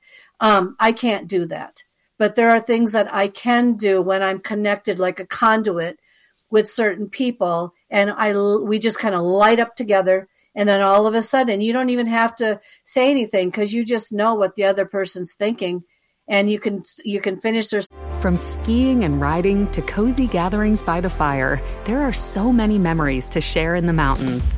Visit Vail, Beaver Creek, Heavenly, and more world class resorts. Book your stay at snow.com. Shop sustainable luxury denim and more with Redone at shopredone.com. Redone makes vintage inspired jeans, tees, and clothing by combining old school silhouettes with new, innovative sustainability, like upcycling classic vintage Levi's into brand new contemporary fits in rigid and stretch fabrics. They also do recycled t shirts, upcycled sweatshirts, clogs, boots, and more with less water and chemicals for reduced environmental impact. This week only, save 30% site wide at shopredone.com. Some exclusions may apply. sentences for them you could you're on the same warpath with them or whatever i don't know if that's what you're thinking about but yeah there are times when i can do that but not all the time so Right. How in tune with the other person do you have to be in order to have that conversation? I don't know. You know, the thing is, is that when I was in that room with a hundred people, I got I we did a remote viewing session, and I was the only one in that room that got a hundred percent on two of my pictures. That I, honest to God, um, it's like they were my battery. It's like woof, and I just kind of I kind of lit up, and then all of a sudden, and then and then predicting things. Um, when I'm with the right people, when I'm with people, and I can't explain it, the right energy. Um, come gambling with me. You're going to find me picking your horses for the Kentucky Derby. You're going to find me being able to tell you sports plays that that are just about to occur, and I can tell you exactly what they're going to do. But I have to be in the right activated mind, and I have to be with the right people. And I don't know. I can't answer that. I just know that there are times when we just light up, and so it's a mystery, Dave. I don't know. That is, a, I think you hit the nail on the head right there. It is a mystery, and and this is a mystery that captivates, you know, those who've had experiences like yourself, and those who have never had an experience but would love to, like many in our audience. I mean, do you wish that experience upon those who've never had it? What type of experience? Any type. Would you like a black-eyed kid experience? Would you like to have a alien experience? Would you like to have a poltergeist experience? I don't know. Um, again, be careful what you wish for because ever since I started wishing to see a ghost at the age of 14, I haven't been able to stop me in the process. And there does come a point where we have our moment. Most of us do where we've had enough because we've seen enough. And so, but, but for me, Dave, I can't shut it off. It's, it just, it happened. I didn't expect when I was at that jail, at that tourist trap, to literally bring back with me to the cabin something that wanted a drink. Okay. That, that's creeped my husband out because I don't drink. I mean, I drink once a once a blue moon, but I'm just saying I don't drink. And for me to call up the hotel manager and literally ask, "Where's the local bar?" I mean, think about that for a moment. You know, it's just kind of like, what kind of experience do you want to have? When I meditate, though, I have to meditate very quietly and clearly because it seems like I have the ability to manifest things, and that's the that's what I want to leave everyone with this evening is be careful what you wish for. That is that is probably the best. And you know, we always say to our listeners here, if you're not experienced, you want to mm-hmm. experience something, make sure you put out the right intention. Because saying, Hey, right. I don't care what I want to experience, I just want to experience something, that opens up the doors to a lot of negativity yeah. that is out there. Correct. Right. Correct. That's correct. And that's the one thing we can all do uh, without in our lives right now. More peace and more quiet.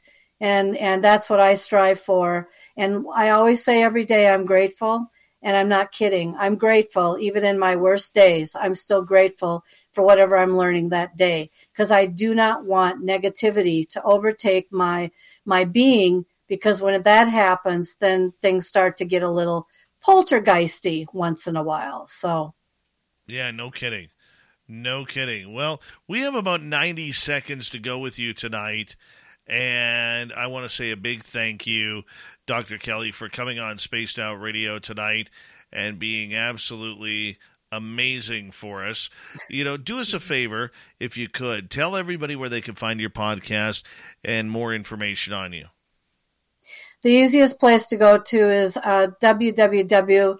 Um, paranormaluniversalpress dot com because on there all my websites and how to see my tv show is on there how to go to my podcast podomatic is on there and that's just the easiest. Or if you need a have a question or want to say hi i'm on facebook under paranormal encounters podcast series or dr kelly schutz. That's one word and you should be able to find me there so thank you dave again for everything Hey, not a problem. And and it's been a lot of fun having you on here and, and kind of going over your amazing stories and encounters because you know you're real people you you know and and like we always say to our listeners you're somebody who has an education background.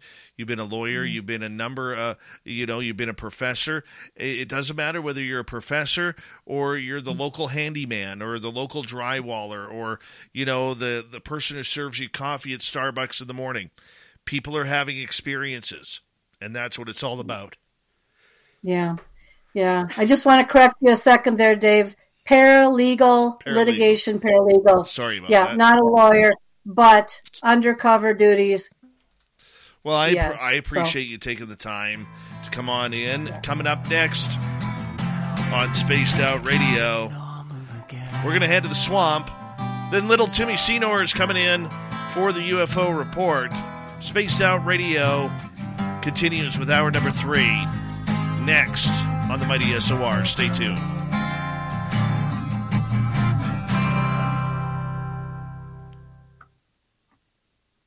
Trying to hold in a sneeze. Mm. Thank you so much. And uh, Dirty Filth, uh, let's take a look at your big picture for the night. Clunk. Yeah, make, make some more noise there, Filthy. Did you drop There it? you go. There's the alien. He's, or he's trying to What- abduct the wait, wait, ghost, but uh, wait, wait, are you Sasquatch talking again, Dave? Yeah. Oh man, I gotta go get this sneeze out. I'll be right back. You guys talk. Okay, Kelly. Um, I'll just email you. Yeah, I'll, that'd I'll be great. email you in the morning. Yeah, thank you me. so much. Yeah, this is great. I will be uh, promoting it, showing it on um, uh, on uh, my shows. So I hope you don't mind, and I will make sure I mention your name. Well, I appreciate it. Um, but yeah, I'll email you and just give me a post office box or something, and I'll ship it out to you. You can. Do you ever? Uh, do you ever scan them? You can scan it as a JPEG. That would be great. Sure, if you'd like the digital copy, that's fine. I'll give Yeah. you the original if you want. Yeah. Oh no, no, that's okay. Um, it yeah, either a PDF or a or a actually a JPEG would be great. Scan it as a JPEG for me, and uh, you have my um, you have my address yet, don't you? The uh, I do. my email address. Okay, yeah, just send it that way because then I can upload it really easily. Um, on uh, on my uh, TV show and also uh, um, showcase it on on my podcast Perfect. and on Facebook. I guess that's what I was going to say. So, do you want a JPEG do you want to be known as or uh, I can give you like JPEG. a TIFF file, or I know. no JPEG? JPEG. Okay, that's fine. That works the best. Do you want to be known as Dirty Filth, or do you want to be known as um someone else? Uh, dirt, just filth is fine. That's what I've always gone by. Okay, and I will do that. Yeah, no, very good picture. I like it. You're very talented. You, you have done a lot of different sketches. I've watched you on several shows, and so um, I appreciate it. Thank you very do much. Do you uh, do you keep them and put them in? How many of these have you done? Oh boy, I've I've done a lot of drawings. Most of the time, though, to be honest, um, if there's a guest or something, I usually end up just mailing the drawing out to them. Hmm. Do you do you keep them in like, me. like a folder or some kind of a, a portfolio?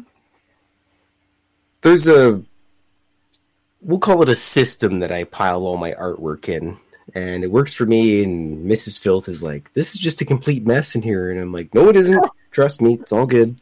But um, yeah, You're- it's uh, do yourself a favor if you want you can sign make sure you sign it with your name so that that copyrights the um, the photograph here um, that would be great just put your name on there somehow some way because that would be good because if somebody decides they want to rip it off it's not that they can't somehow get rid of your name but i want you to at least have that copyright on there or sign it you know yeah Uh, it's it's all good. Don't worry. If anybody's a, we're off air. So if anybody's a dick about it, I will. The pen is mightier than the sword for a reason, and I will relentlessly make fun of them forever in cartoon form. And Well, you never you never know. I mean, where I'm going to post it, it'll be fine. Um, but you never know. It's always the one percent, right? It's always that one percent. well, despite what they say, Canadians are not always nice. Yeah, I know. Are you um? Where are you at? Um, what what? Uh, I lived in Calgary there for a while. What? Uh, where are you at? I live in Edmonton. Oh, you? Oh, really? Oh, okay. I think we went up there maybe once, one time. I'm sorry. yeah. well, we we tried. Let's put it to you that way. No, it, it was it was all good. Actually, um, that part of the um of Canada is very very beautiful, and so um, I don't know if you have the trees up there like they do down in the Calgary um, Banff area. Do you? Alberta's got a little bit of everything. We got like the mountains. Yeah. So, like east of Edmonton, when you get into like Edson and Hinton, you get the mountains and you get all the heavy spruce. And then you can go south by Calgary down to Drumheller. It's the Royal Tyrrell Museum. If anybody has a chance to go there, I don't work for them, but I'm going to Yeah. plug it. Royal Tyrrell Museum is an awesome place. Yeah. Uh, there's Badlands and everything down there. There's also Oh, that's one of the last remaining uh, ferry boats Oh, really? in That- Alberta that's down there. No, that's cool. Where's that at again? Yes. Uh, in Drumheller, Alberta. Drumheller. Okay. Horse Thief Canyon, to be exactly Okay. exact. Holy. Well, we'll have to. I'll have to meander there the next time I'm up there. Well, well, if you're ever in Kelly, Edmonton, I'll buy you pizza. Doc- yes, thank you so much, Dave. We made it. We did it. we love it. It was great. Thank you. Our audience loved it as well. So thank you for your time. Well, I hope they were. I hope they were kind. And I will. Um, I'll be in touch after January, and maybe Sure. both you and Dirty Filth can come on to the show. It's We- up to we'd you. love it. You know, We'd love it. that would be interesting. All right, All right. Dr. Kelly. Okay. Take care. Thank you. Thanks very much. Kelly Bye bye. Schutz, everybody. Thank you. Dirty Filth, you're all done for the night? Well, hold on a second. I still got to draw one more cartoon. Oh, here. okay. So you're going to hang out. Good. All right. Well, thank you to Typical Skeptic, Stephen, Tim, Samantha, Thomas, Deb, Surf Jer, Kira, and Cat Chaser for the amazing super chats. Very much appreciate it. We're going to show some love here coming up. Hour three is starting right now.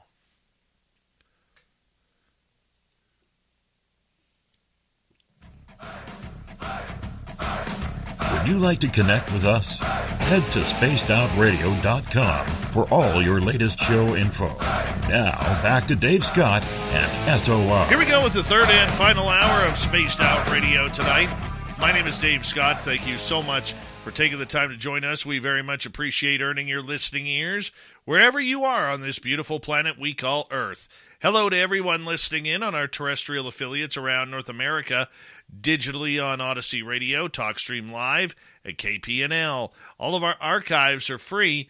Join us at youtube.com forward slash spaced out radio. Do old Davy the favor, hit that subscribe button. The Desert Clams is set the password for tonight in the SOR Space Travelers Club. Radular. Radular is your password. Use it wisely, space travelers, as the clam sets the password each and every night right here on Spaced Out Radio. Our website is spacedoutradio.com. We have a plethora of features for you. Rock out to Bumblefoot, read Shirky Poo's Newswire. Check out our swag as well. Follow us on Twitter at Spaced Out Radio, Instagram at Spaced Out Radio Show, and on TikTok at Spaced Out Radio. We continue on with our night. Hour number three always starts as we head to the swamp and our resident swamp dweller. Hi, Spaced Out Radio listeners. This is Swamp Dweller. It's time for your nightly dose of spookiness on the show. If you have an interesting encounter or a spooky story that you would like to share, be sure to submit them in at swampdweller.net. You can also find our YouTube channel at youtube.com slash swampdwellerreads. Now, let's chill out, relax, and together, let's enter the swamp. When I was 16 years old, I stayed at my grandparents' house in Crawford County, Arkansas during a Thanksgiving vacation.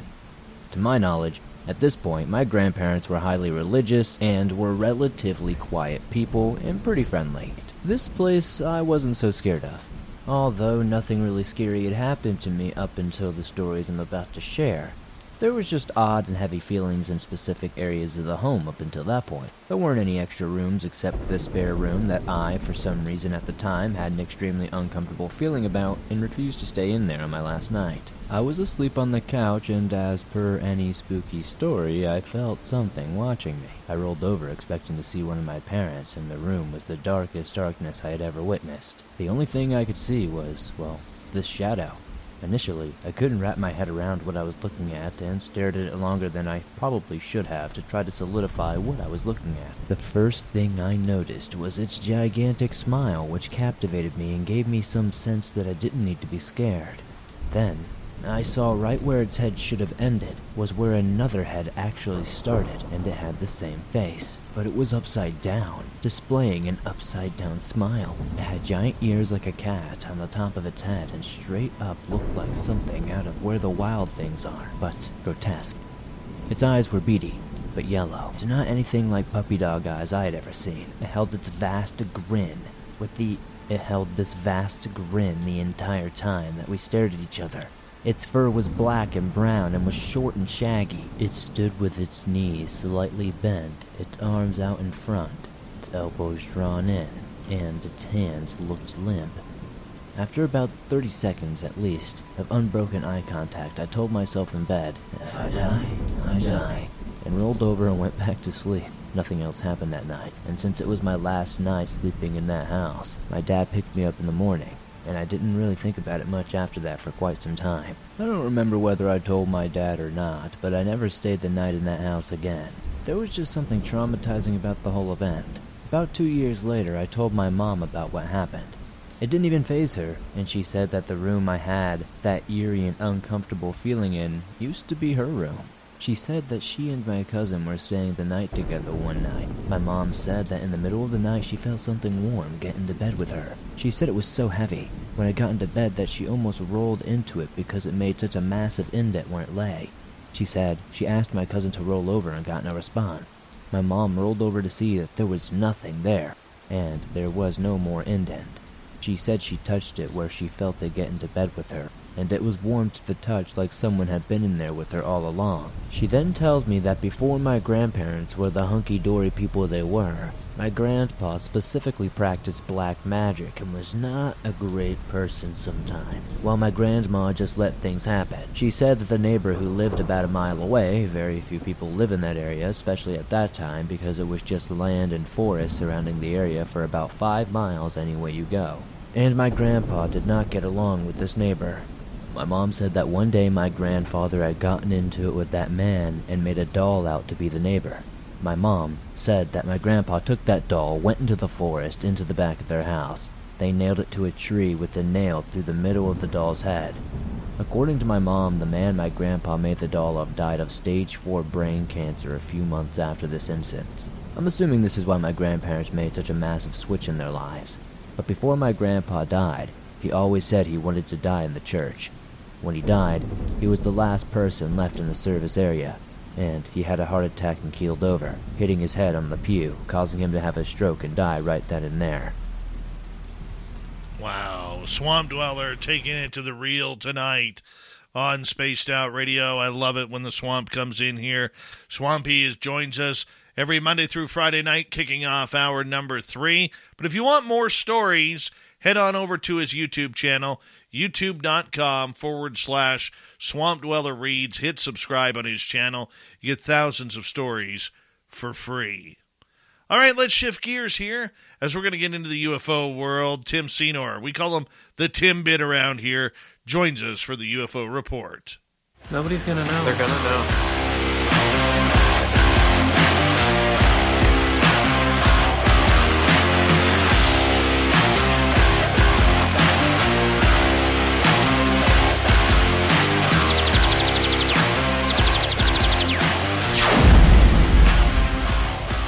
Uh, it's always good to see you here, Tim Senor. You know, it's been a quiet week so far to kick off this week of alien UFO slash news.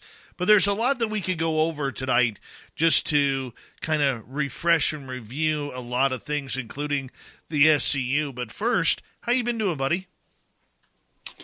Oh, I've been doing really well. Thanks a lot for asking, Dave. Uh, just family stuff, keeping healthy and uh, enjoying a little downtime. So, how about yourself? You know what? I find myself in a state of flux right now. I really do. In regards to UFOs, you know, and I was thinking about this because, you know, I'm a gym rat now. Um, you know, I go there pumping weights, pumping the iron, yeah. you know, so yeah. to speak, you know, trying to shed some. Uh, ungodly weight that I've uh, allowed myself to yeah, build up. We all noticed too. You are looking fantastic. Keep it up. You know what? I feel better. I do. Yeah, I do tell. feel better. yeah. You know, you, you, know the one thing that I've noticed. I, I don't cough as much anymore. I was going to say you're breathing. That's the first thing I noticed. I'm breathing. Yeah. And your nose, right? Everything. Yeah, a I'm little not, better. I'm not feeling very good today. You oh, know, okay. I'm not feeling very good today, and I think I got a little bit of a bug that I'm going to be able to shake here pretty quick. It's going but, around. Yeah, I know, yep. but I, My I, kitties have it. I I'm still in a in a state of flux here. Okay, regarding yeah. UFOs because You know, I love this subject. I'm passionate about this subject, Tim. Okay? And it just seems, you know, as an experiencer, I'm not in this business talking about all this stuff because I want to. I'm here because I have to. And I mean that with all due respect to my. Are you a Jeep owner or do you want to come watch a Jeep parade? Either way, West Baton Rouge has you covered. Friday, December 2nd, it's the Jingle Jeep Parade. Fun for all ages. Deadline to register is November 30th. For details or to register, visit westbatonrouge.net. Don't miss the Jingle Jeep Parade in West Baton Rouge. Come for the parade, stay for all the lights and fun. Visit westbatonrouge.net today and join in the fun for the Jingle Jeep Parade. Have plans for the outdoors? Make the memories last with Orca coolers and drinkware. Orca coolers are built to be as strong as the adventures you take them on. That's why they have a lifetime warranty while giving you world class temperature retention. Orca's premium drinkware offers the same high quality, keeping your drinks icy cold or hot for hours. Their tumblers and martini cup are perfect companions for your next outdoor adventure. Go to orcacoolers.com and use promo code 15 for 15% off your order. That's orcacoolers.com, promo code 15 myself and our audience and everything. I have to because I need to figure out what's happened to me over the last 11 years. Okay?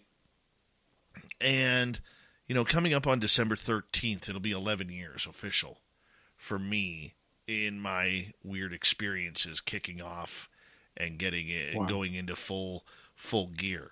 And long story short, okay, I had no aspirations to do a radio show. I had no aspirations to to build what we've called this little mini empire of spaced out radio. You know, where we have you know seven ter- six or seven terrestrial radio stations now. You know, we have our digital networks, podcasts. You know, you know we get you know 60, 70,000 downloads per month on this wow. show. It's incredible. Amazing. That's not a lot compared to others, but for us it is a lot.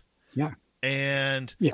And you know the point that I'm getting at is this, Tim, is when somebody in a position and as and, and as involved in the UFO world as I am cannot figure out who to side with, who to who who's telling the truth, who's not telling the truth, where where are we getting the right story from these days?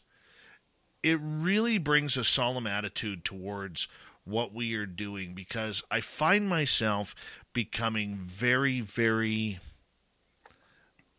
I don't want to say negative, it's because that's not the term, but very aloof, I will say, regarding UFOs. It's like every time we turn, what we've already told our audience, we're having to give them and I told you so. You know what I'm saying? And I just I can't mm-hmm. stand that about this field. Where they're not about answers. Disclosure is not about answers. It's about cover up. They don't want to admit that there's a confirmation going on, which there is. You know, I mean, anybody who films anything, and you're a filmmaker, you're you're a guy who's going out uh, trying to catch uh, videos of unidentified objects in the sky. You know, how do we believe that anymore? I believe it because you're my friend. You're not going to pull the wool over my eyes. But there's going to be people out there, Tim, who say, oh, all you caught was satellites. All you caught was Starlink. All you caught was this, you know, because all they see is a bunch of dots. You know, I mean, I just don't know where we are expected to go with this field anymore. The cover up is real. The battle for control is real. They don't want to give us the truth. And when we think we're close to the truth, something gets pulled from under our feet again. And, you know, Monica here in the chat room says, Dave, I feel you. It's exhausting. She's exactly yeah. right. This is an exhausting yeah. topic because we end up going around in circles. But realistically, Tim, that's all we can do when that's all the information that is provided. And this cover up yeah. goes way deeper than people think. It's more than Roswell. It's fast forwarding to the times when we're going to be sending humans to the moon and humans to Mars. This is where we're getting to, people. And it's it's scary, Tim, and I don't know where to turn. Well, for me, it's really refreshing to hear you say that because this topic strangely has a really strange way of leveling the play field for everybody. So you have 11 years of experience with deep knowledge and understanding, a lot of it insider knowledge. And here am I fresh into it three years, and we're right in the same place, buddy. Um, and it's just simply because you don't know where to seek out that truth. And it's such a muddled field that every day there's more information on it, makes it harder to find the truth in there somewhere.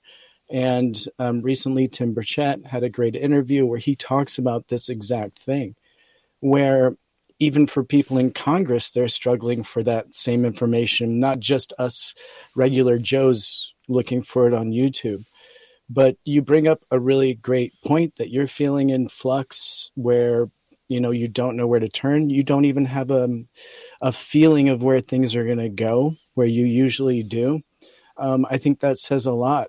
You know is that the success that you're feeling right now? That's the success of them waiting this topic out with you in particular and potentially with each individual in your chat and the whole um, people that read this when it's in the media. Are they just waiting us out we feel in flux, I think, like you're saying, because of that lack of solid um, information. They're making commitments and then not following through. Tim Burchett has meetings with people in the know and then they cancel. Seems like there's a huge withdrawal happening. And so perhaps that's the flux. It's the out portion, you know, of the ebb and flow right now that we always talk about with information. You know, I think we're poised for disinformation and we should be careful. Again, we're around election time too. So well, I understand that, but I mean, all the time, Tim, you you get approached, I get approached by good people saying, "What is the truth? What is the truth?" And that and that's the problem that we have here. How do we as journalists, as radio show hosts, as commentators of this subject, how do we tell our audience what is the truth? Yeah. Well, I think you can start out by saying what we know definitively, which is there's been an obvious cover up for 75 years. Um, you can point people in the direction of films and documentaries that you yourself have even worked on um, to show distinctly how NASA has particularly covered this topic up in some aspects. You can point to great articles written by people like Daniel Otis, who are really, you know, they have their finger pretty much on the pulse of truth. And so. Right. Let me just pause right there because you mentioned Daniel Otis. We originally Please. had him scheduled for a few nights from now to come on. This is a CTV and Vice reporter who's been covering yeah. the story uh, with excellence up here in Canada. But uh, he had to uh, reschedule with us, and taking his place uh, this coming Thursday will be Homer Hickam. And if you don't know who Homer Hickam is, you might remember the 90s uh, movie October Sky, uh, starring Tobey Maguire, where a bunch of buddies got together to launch rockets and uh, launch them into the sky. That's the Homer Hickam we're talking about, and um, and we're wow. going to be talking about going back to the moon, NASA, rockets, Mars, aliens. We're going to get into it all with him on Thursday. So I just want to make that point since you brought up Daniel Otis. Sorry for cutting you off there. No, no, that's great. And a quick shout out and hello to Jim Goodall in your chat. I just saw him, so big wave and hello to him. Hello, sir. Yeah, what and a legend! So, what a legend! I have to say, I have to, to say that every time Jim Goodall comes into our chat room. What a legend. This is a guy, Indeed. okay, true story. This is a guy, and I don't even know if you know this one, Tim. He flew inside the cockpit of an SR 71 while it was flying inside a C 5 Galaxy being transported.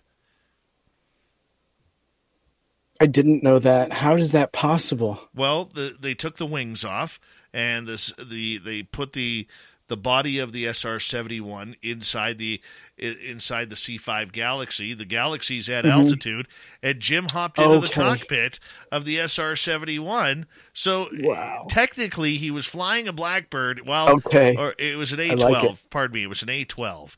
Thank you, Jim. Technically, he flew an, so, an A twelve. So cool, he's here. I, I love that inside a C five Galaxy. Yeah, he's amazing, and you just got to put the quarter in the slot with Jim, and then just sit back and enjoy. Yeah, and, and you know, to all to all our fans out there, Jim will be one of our special guests at our Las Vegas party, May 19th through 21st at the Golden Nugget yes. in Las Vegas, Nevada. It's our second annual fan party, and uh, we're going to be uh, putting more information up here very quickly because we want as many audience members to come on in and join us there. Uh, tickets for that weekend. Get this: how much tickets are we? We've scheduled the prices, Tim, for a weekend of it's hanging out with thousands. us. Oh, a couple of grand? No, sixty bucks. What? And if you want, oh my and, God. and if you want a VIP package, it's a hundred. Oh come on! Everyone can do that. Yeah. That's amazing. Wow. Yeah. Cool. Sixty bucks to hang to hang out That's with amazing. us for the entire weekend, or if you want a VIP package, which will come with some a swag bag, it's a hundred bucks. I, I don't Dude, know I don't know awesome. where you're gonna, you're going to get that much people uh, together. Last year we had sixty some people, and we had some incredible incredible guests like Jim, and I know Jim will probably bring uh, uh, his protege Michael Schratt with him. We know Merle is coming. We know uh, Lorien Fenton is going to be there, and, and Melinda Leslie and, and Misha Johnson and and a number of other people who've been on this show. Uh, the Sasquatch Boys of uh, Nate and uh, Corey. Uh, I call them Nate Foot and Hallmark. Mm-hmm. from Wibbs and uh, Carter Bouchart's going to be there. Bigfoot, Michigan Rob. Oh, cool. We're we're going to be having a great great time, and uh, we want everybody to get on in there, and we'll give more details coming up here in the next couple of weeks. Awesome. I'll definitely be there with my crew. It's going to be so much fun. I can't wait. Oh, absolutely. Absolutely. Yes, you if you want to uh, go now and put your reservation in. Uh, just go to email us at info at spacedoutradio.com. That's info at spacedoutradio.com. Let us know what package you want, if you just want a regular package or a VIP. And then uh, what you want to do is uh, uh, just put your name on the list for right now, and then we'll get back to you to confirm everything. Man, I, you know, yeah. I, I know got to get through Christmas first. Okay, but I am pumped for Vegas this year, man. I am pumped to fun. get back there, and uh, we're gonna we're gonna uh, do some real special stuff uh, for our people and our uh, and our guests yeah. for that night, and our uh, VIPs and everybody like that. So uh, it's gonna be a lot of fun, a lot of fun hanging out, and I look forward to it. Very much look forward to it. Me too, and I'll be bringing all my toys and my gear so if people want to take a look at some Gen 3 night vision and take a look at what radar looks like, we're going to try and bring all the mobile versions of all of that stuff. Well, that'll so go good. That'll be that'll go good because we are planning Tim on the Sunday night. We are planning on on actually uh, doing a skywatch outside of Vegas. And yes. so I know Misha Johnson and Melinda Leslie want to do one. And yeah. if, if, you got the motorhome there, hey, that that'll 100%. be a, that'll be a part of the fun for. By the way, that's included in the cost. That's included in the cost. That's amazing. Yeah, yeah, a night watch is amazing to do with Melinda Leslie. Period. That's the reason to go right there. Absolutely. That's very cool. And Jim will be bringing some books. So people that are looking for signed Jim Jim Goodall books, I know I will. I'm I'm going to bring yeah. the few I have. Maybe I'll have some extras. So well, we got to get awesome. him autographed. Got to get him autographed. I mean, Jim is uh, Jim Goodall. There, there's not enough good words on this planet to describe the legendary status of, of Jim Goodall and the quality human being he is, and he's a real he's a real bright spot for our uh, for our field and uh, and flight and space travel and secret space programs and secret flights and Area 51 and stealth programs. He is the brains of it all. He really is. Tim, when we come back from the break, we're going to get back into the UFO world because the SCU, the Scientific Coalition for UAP Studies, gave out a big report here. And we're going to talk about that and what it's all about. Could the SCU take a real lead in disclosure? Here's how they'll do it when we talk next.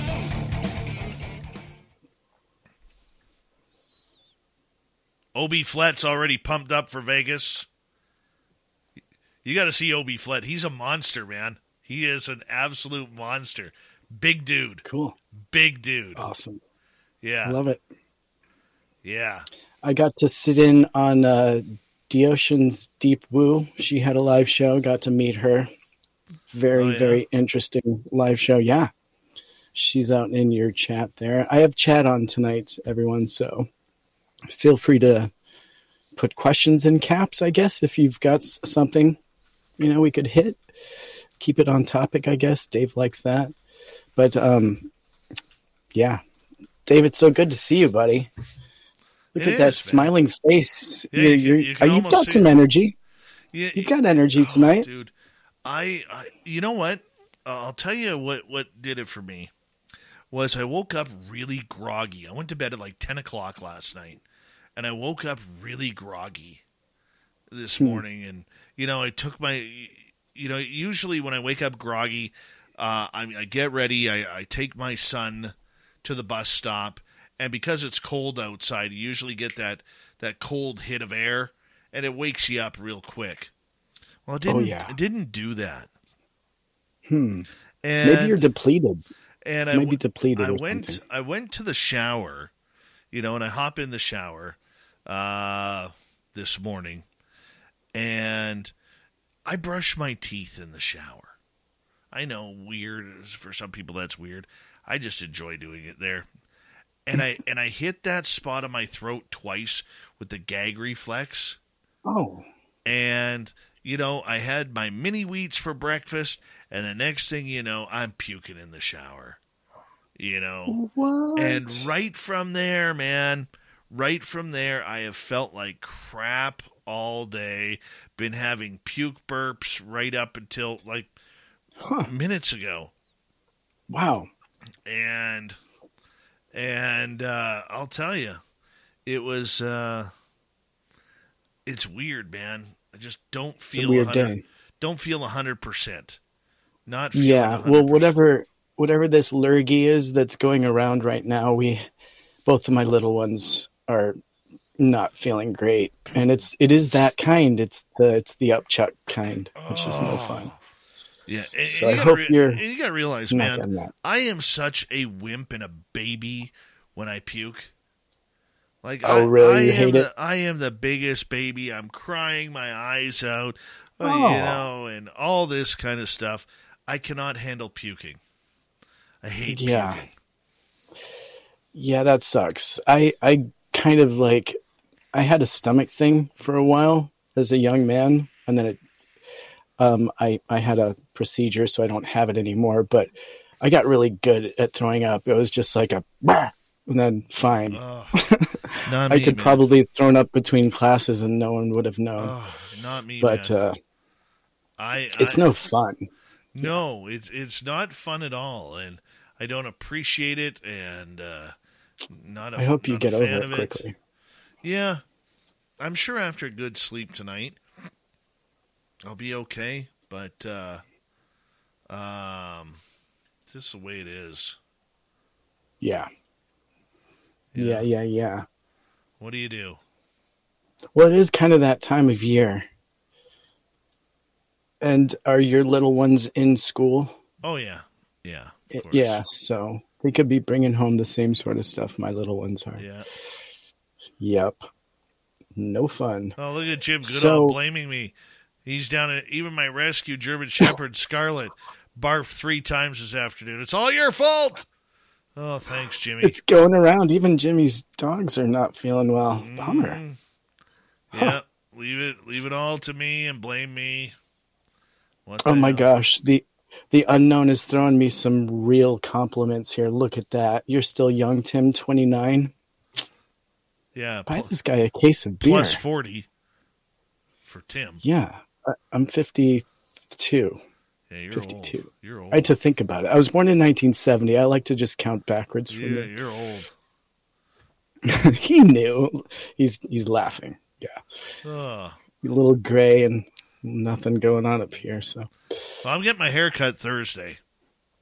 Get my hair cut. Oh yeah. Oh yeah. Oh, okay. Yeah, you're keeping it. You're keeping it yeah, tight. You got yeah, the. I got a tr- I mean, it looks get, great. Get the yeah. tr- beard trimmed up. Uh, nice. You know, hey, I want to say a big thank you to Cat Chaser, Kira, Surf Jer, Deb, Thomas, Samantha, Tim, Steven, and Typical Skeptic for the super chats tonight. It's a wonderful way to support what we do on this show on a nightly basis. So thank you so much for your love and support. Here we go with the final half hour, everyone. We're taking Tim to the top.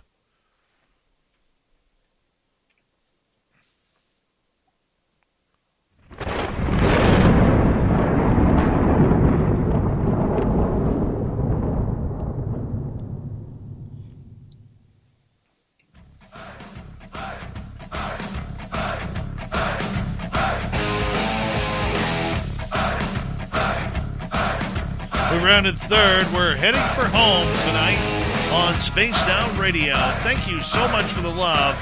My name is Dave Scott. Very much appreciate earning your listening ears wherever you are on this beautiful planet we call Earth.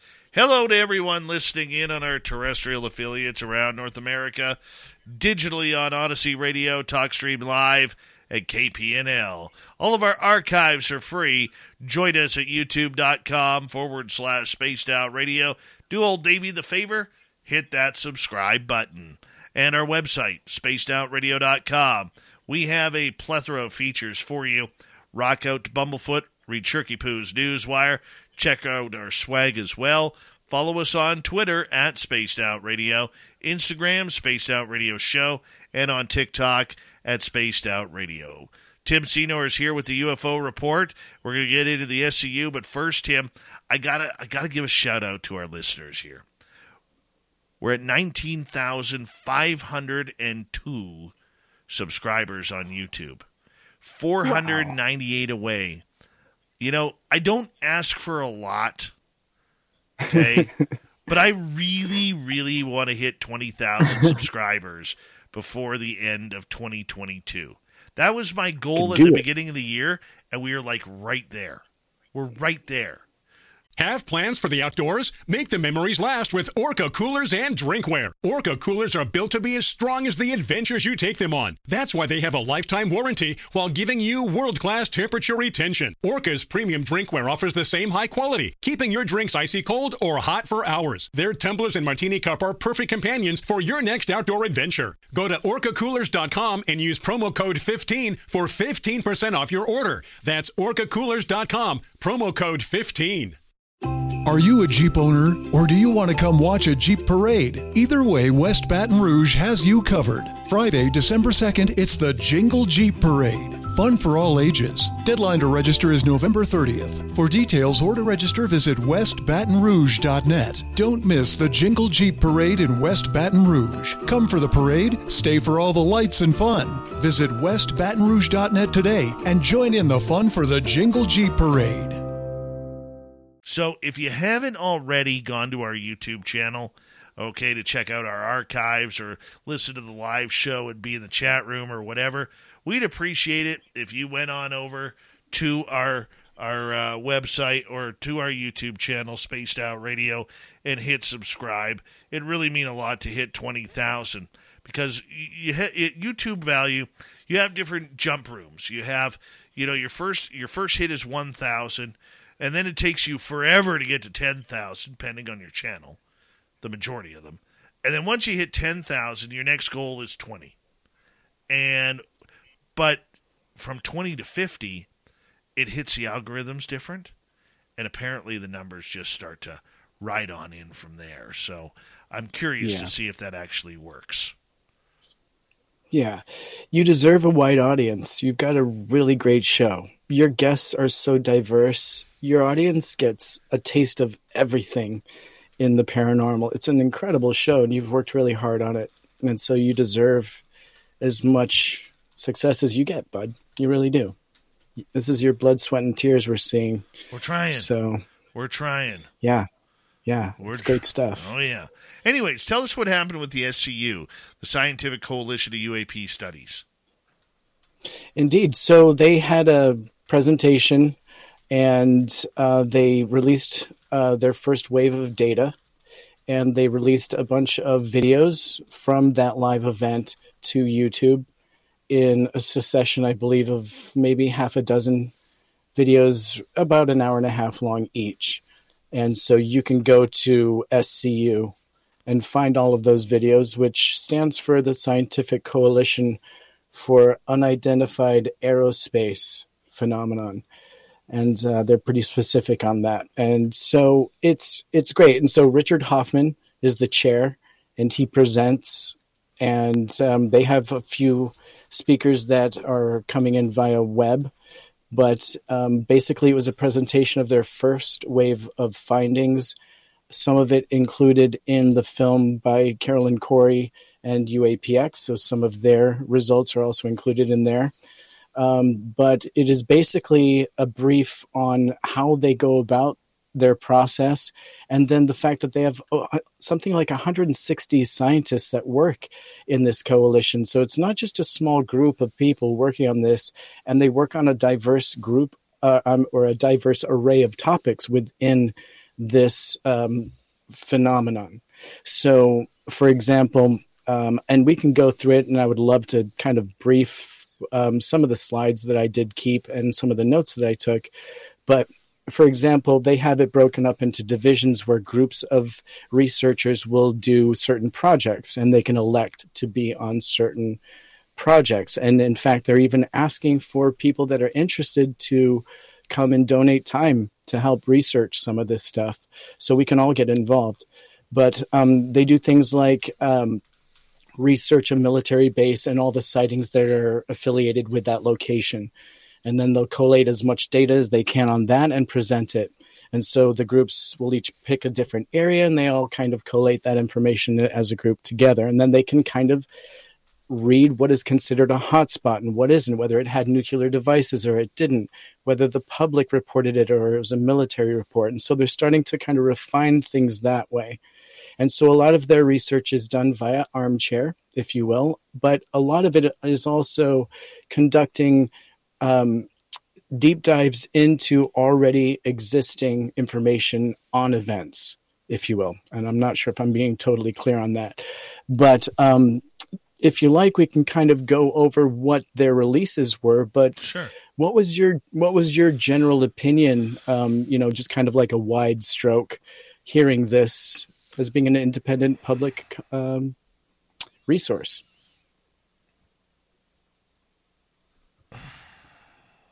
Hear my sigh. I understand. There's nothing new.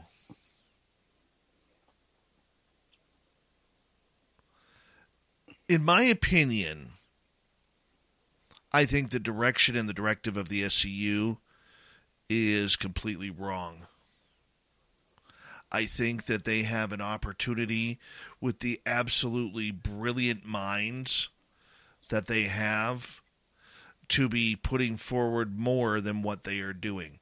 For a long time, the SCU wanted to be kind of like the the quiet, hidden group of scientists, where you know, almost like a almost like a cult where you, nobody knows the names of the members, but we know the organization is out there. But it's been the last couple of years where they've really stepped up, and I know a couple people very closely on the board of directors that I speak with uh, on this, and I've and I've mentioned that to them. I think that the pro- biggest problem that they have is that they are going after the exact same thing as what the government wants and, and what the military wants. And we're not seeing that. And it's not just about the data of dots and speed and and convergence and and the technology. Is this is a subject that goes well beyond that. So what exactly are they looking for? What is their mantra? You know i, I don't think they have a primary directive that they could honestly come out and say now i could be wrong about that i might be being a little bit critical Okay. I also know they don't have a proper media person to get the information out. The media person they use is someone who's never worked in media before. And he doesn't know how to get press releases out. The SCU, the minute the To the Stars Academy came out in 2017, the SCU should have been right there opening their mouths, opening, uh, getting on the press with everything. And they haven't done it. They haven't done it. So I'm I'm a little skeptical of what their directive is because you know I hear so many different things and I think there's a lot of potential of what they could do to prop up the UFO world but they're waste in my opinion they're wasting all of these scientists for nothing. Well, I am completely not surprised by your position because you and I are totally always kind of um, left and right on this. And so, um, you know, I can speak for them, and, and, in this, you know, they are, they have a very clear objective. Um, you know, they have gone very methodically about this in order to not only put this organization together, but to get funding. So, um, let go me ahead. let me ask you this: If they have a clear objective, Okay, why is it not public? Why have they? Oh, it not, is. Yeah, but putting it on a website does nothing. Does nothing, Tim. We've got stuff on our website that I know listeners of ours have never been to our website. Yeah. Okay?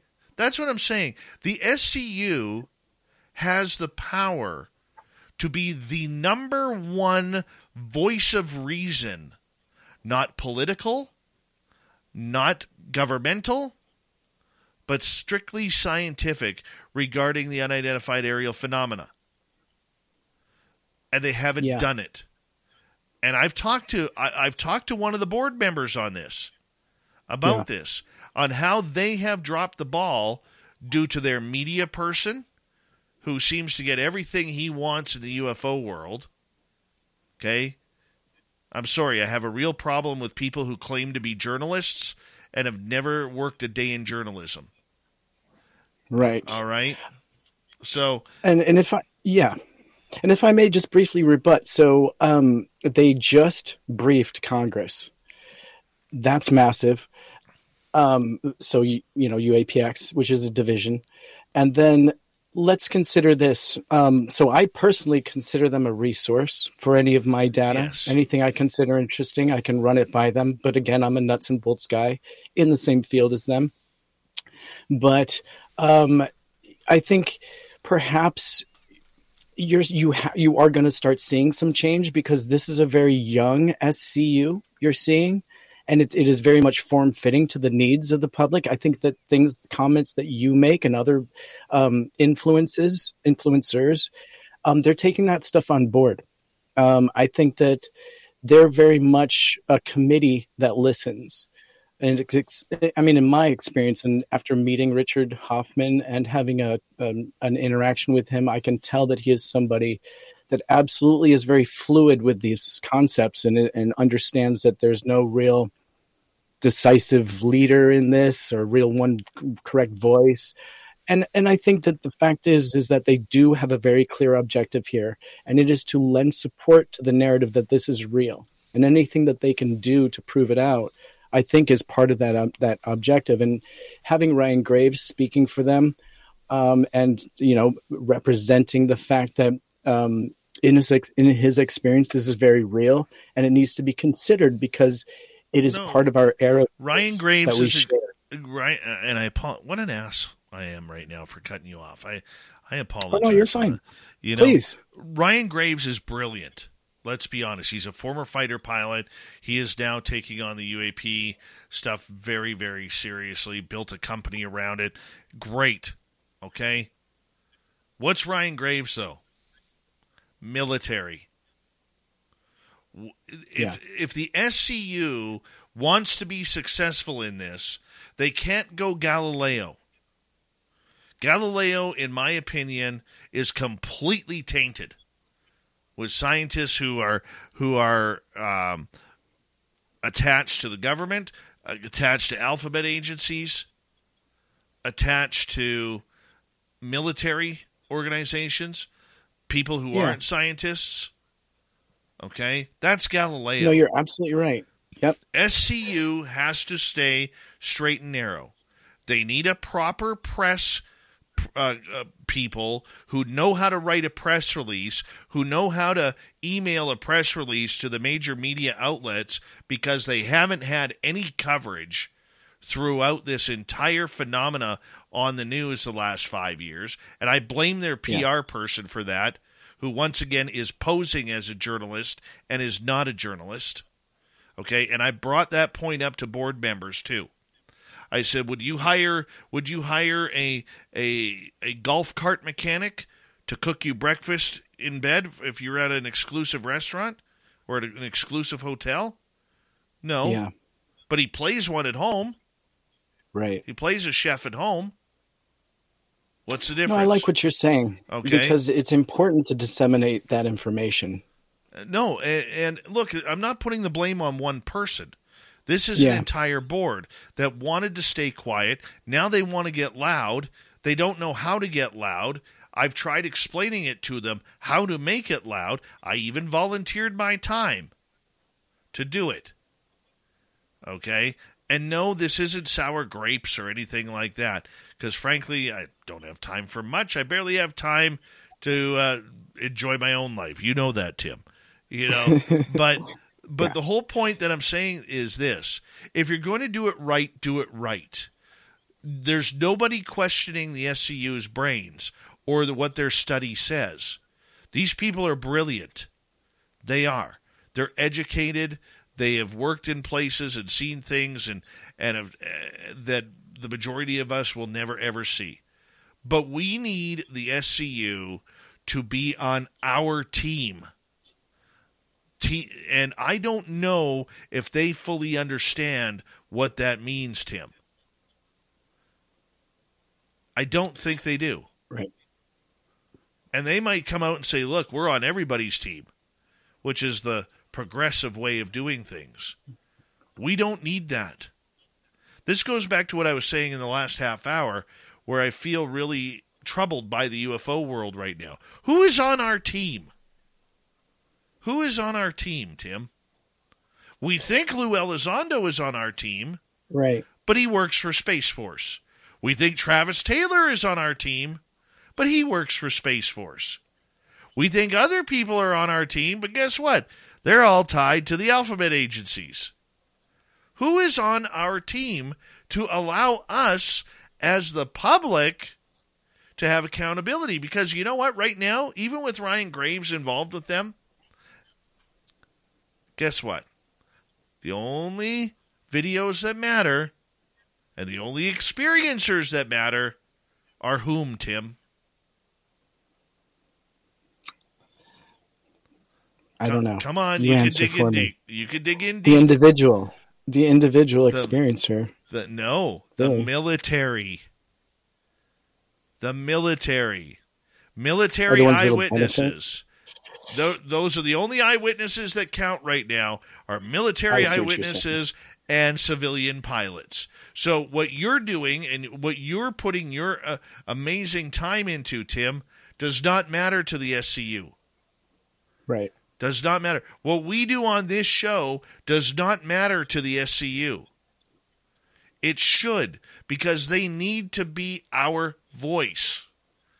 They need to be. Right. And they don't know how to get there. They because they have a few people on there who who have no problem saying they're better than us. Okay? And they they are wanting to go down this government nuts and bolts that doesn't prove anything. And it's it's going to be a crap show and a failure when it doesn't have to be. Doesn't matter how much good stuff you put out. Anyways, I'm rambling. You go ahead. Well, no, no. I mean, I I absolutely understand where you're positioned. Um, the thing is, they're really attempting transparency, and they're you know really trying to remain unbiased. They do show their work. They are looking to present, but let's consider this: it was a little bit hard to watch Richard Hoffman have to start off his presentation by explaining that these are their first round of results and that he already knows that skeptics are going to tear it apart. These are brilliant minds that are very tentative putting a toe in this water because of how it's already just such a hot topic how you know it's really hard to present any data without it being just shredded by the piranhas in the water that you drop it in and so here are some people that are trying to trying to take a real serious look at this, and they are, believe it or not, on our side. They are looking to um, find some evidence of something that is very elusive, right? And so the first five minutes of the presentation from SU was explaining that none of this is definitive. We are open to people's scrutiny and we're open to other results. This is our first round of results. They shouldn't have to even explain that it's it's a shame that this topic yields that kind of sensibility even from our top scientists it shouldn't be like that they should be very comfortable presenting and i found that a little upsetting now here that's just me and that was the first round and this is a very young company that we're seeing i would love to see better pr coming in the next year you know i would also like to see them taking on more programs that are independent like myself which they are because I've already arranged for these sorts of things. But I can see that this is a company that is literally just a blob that's been thrown in the air, and each time it comes down, it's going to look a little different. So I encourage you to keep an open mind, but I do understand your skepticism. We've been burned in the past, but again, this is a refreshing change, and I would love you to consider the fact that we do have people working tirelessly to get some details that we can actually call provable evidence because it's the one thing in this field we lack is real proof and evidence and that's what they're bringing so please dive into the videos that they presented let you let your mind wander if you need to reserve uh, you know an opinion until the end go for it but um, there's a lot of detail a lot of, of um, you know data there so try to just get through it. But I, I, do feel that this is a path in the absolute right direction. We need more independent researchers on this, Dave.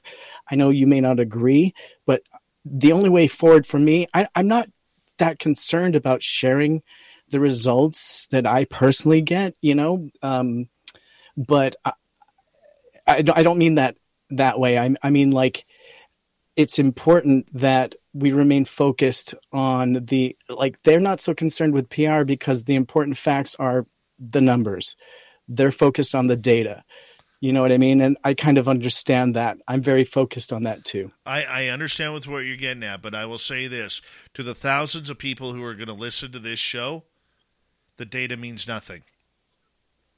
The data means nothing. And I'm not saying that to be a jerk, okay? and we could continue that when when we come back. Okay, but these people want results. They want answers to what we're seeing in the sky. Okay, numbers and figures aren't going to do that. People working for them, understanding what they're about, like Dr. Uh, Edgar Mitchell's free experiencers. That's what they want. They want those results. Tim will agree to disagree on that, my friend. That's why I love you, is we could always have a good, candid conversation about things like that. We got Mr. Ron Bumblefoot Thal rocking in the background with Little Brother is watching. Bumblefoot is the official music Spaced Out Radio, rocking us in and out of every single show. Get your horns up for the guitar god himself. Special thanks to everybody listening in at home, at work, in your cars, wherever you may be. Thank you to everyone in our chat rooms tonight on Spreaker, YouTube, Twitch, LGAP, Facebook, the Space Travelers Club, and on Twitter at hashtag Spaced Out Radio.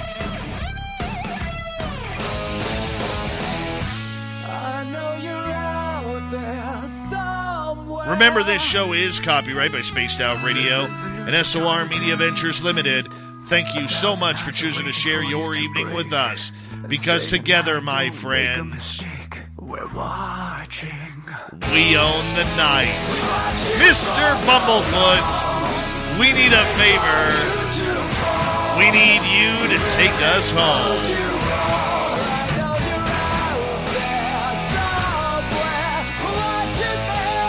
Yes, the Woo train has docked for the night. But soon, my friends, we shall ride again. Your seats are always available. Your tickets never expire. And if you want to bring a friend, we've got room for them too. Good night.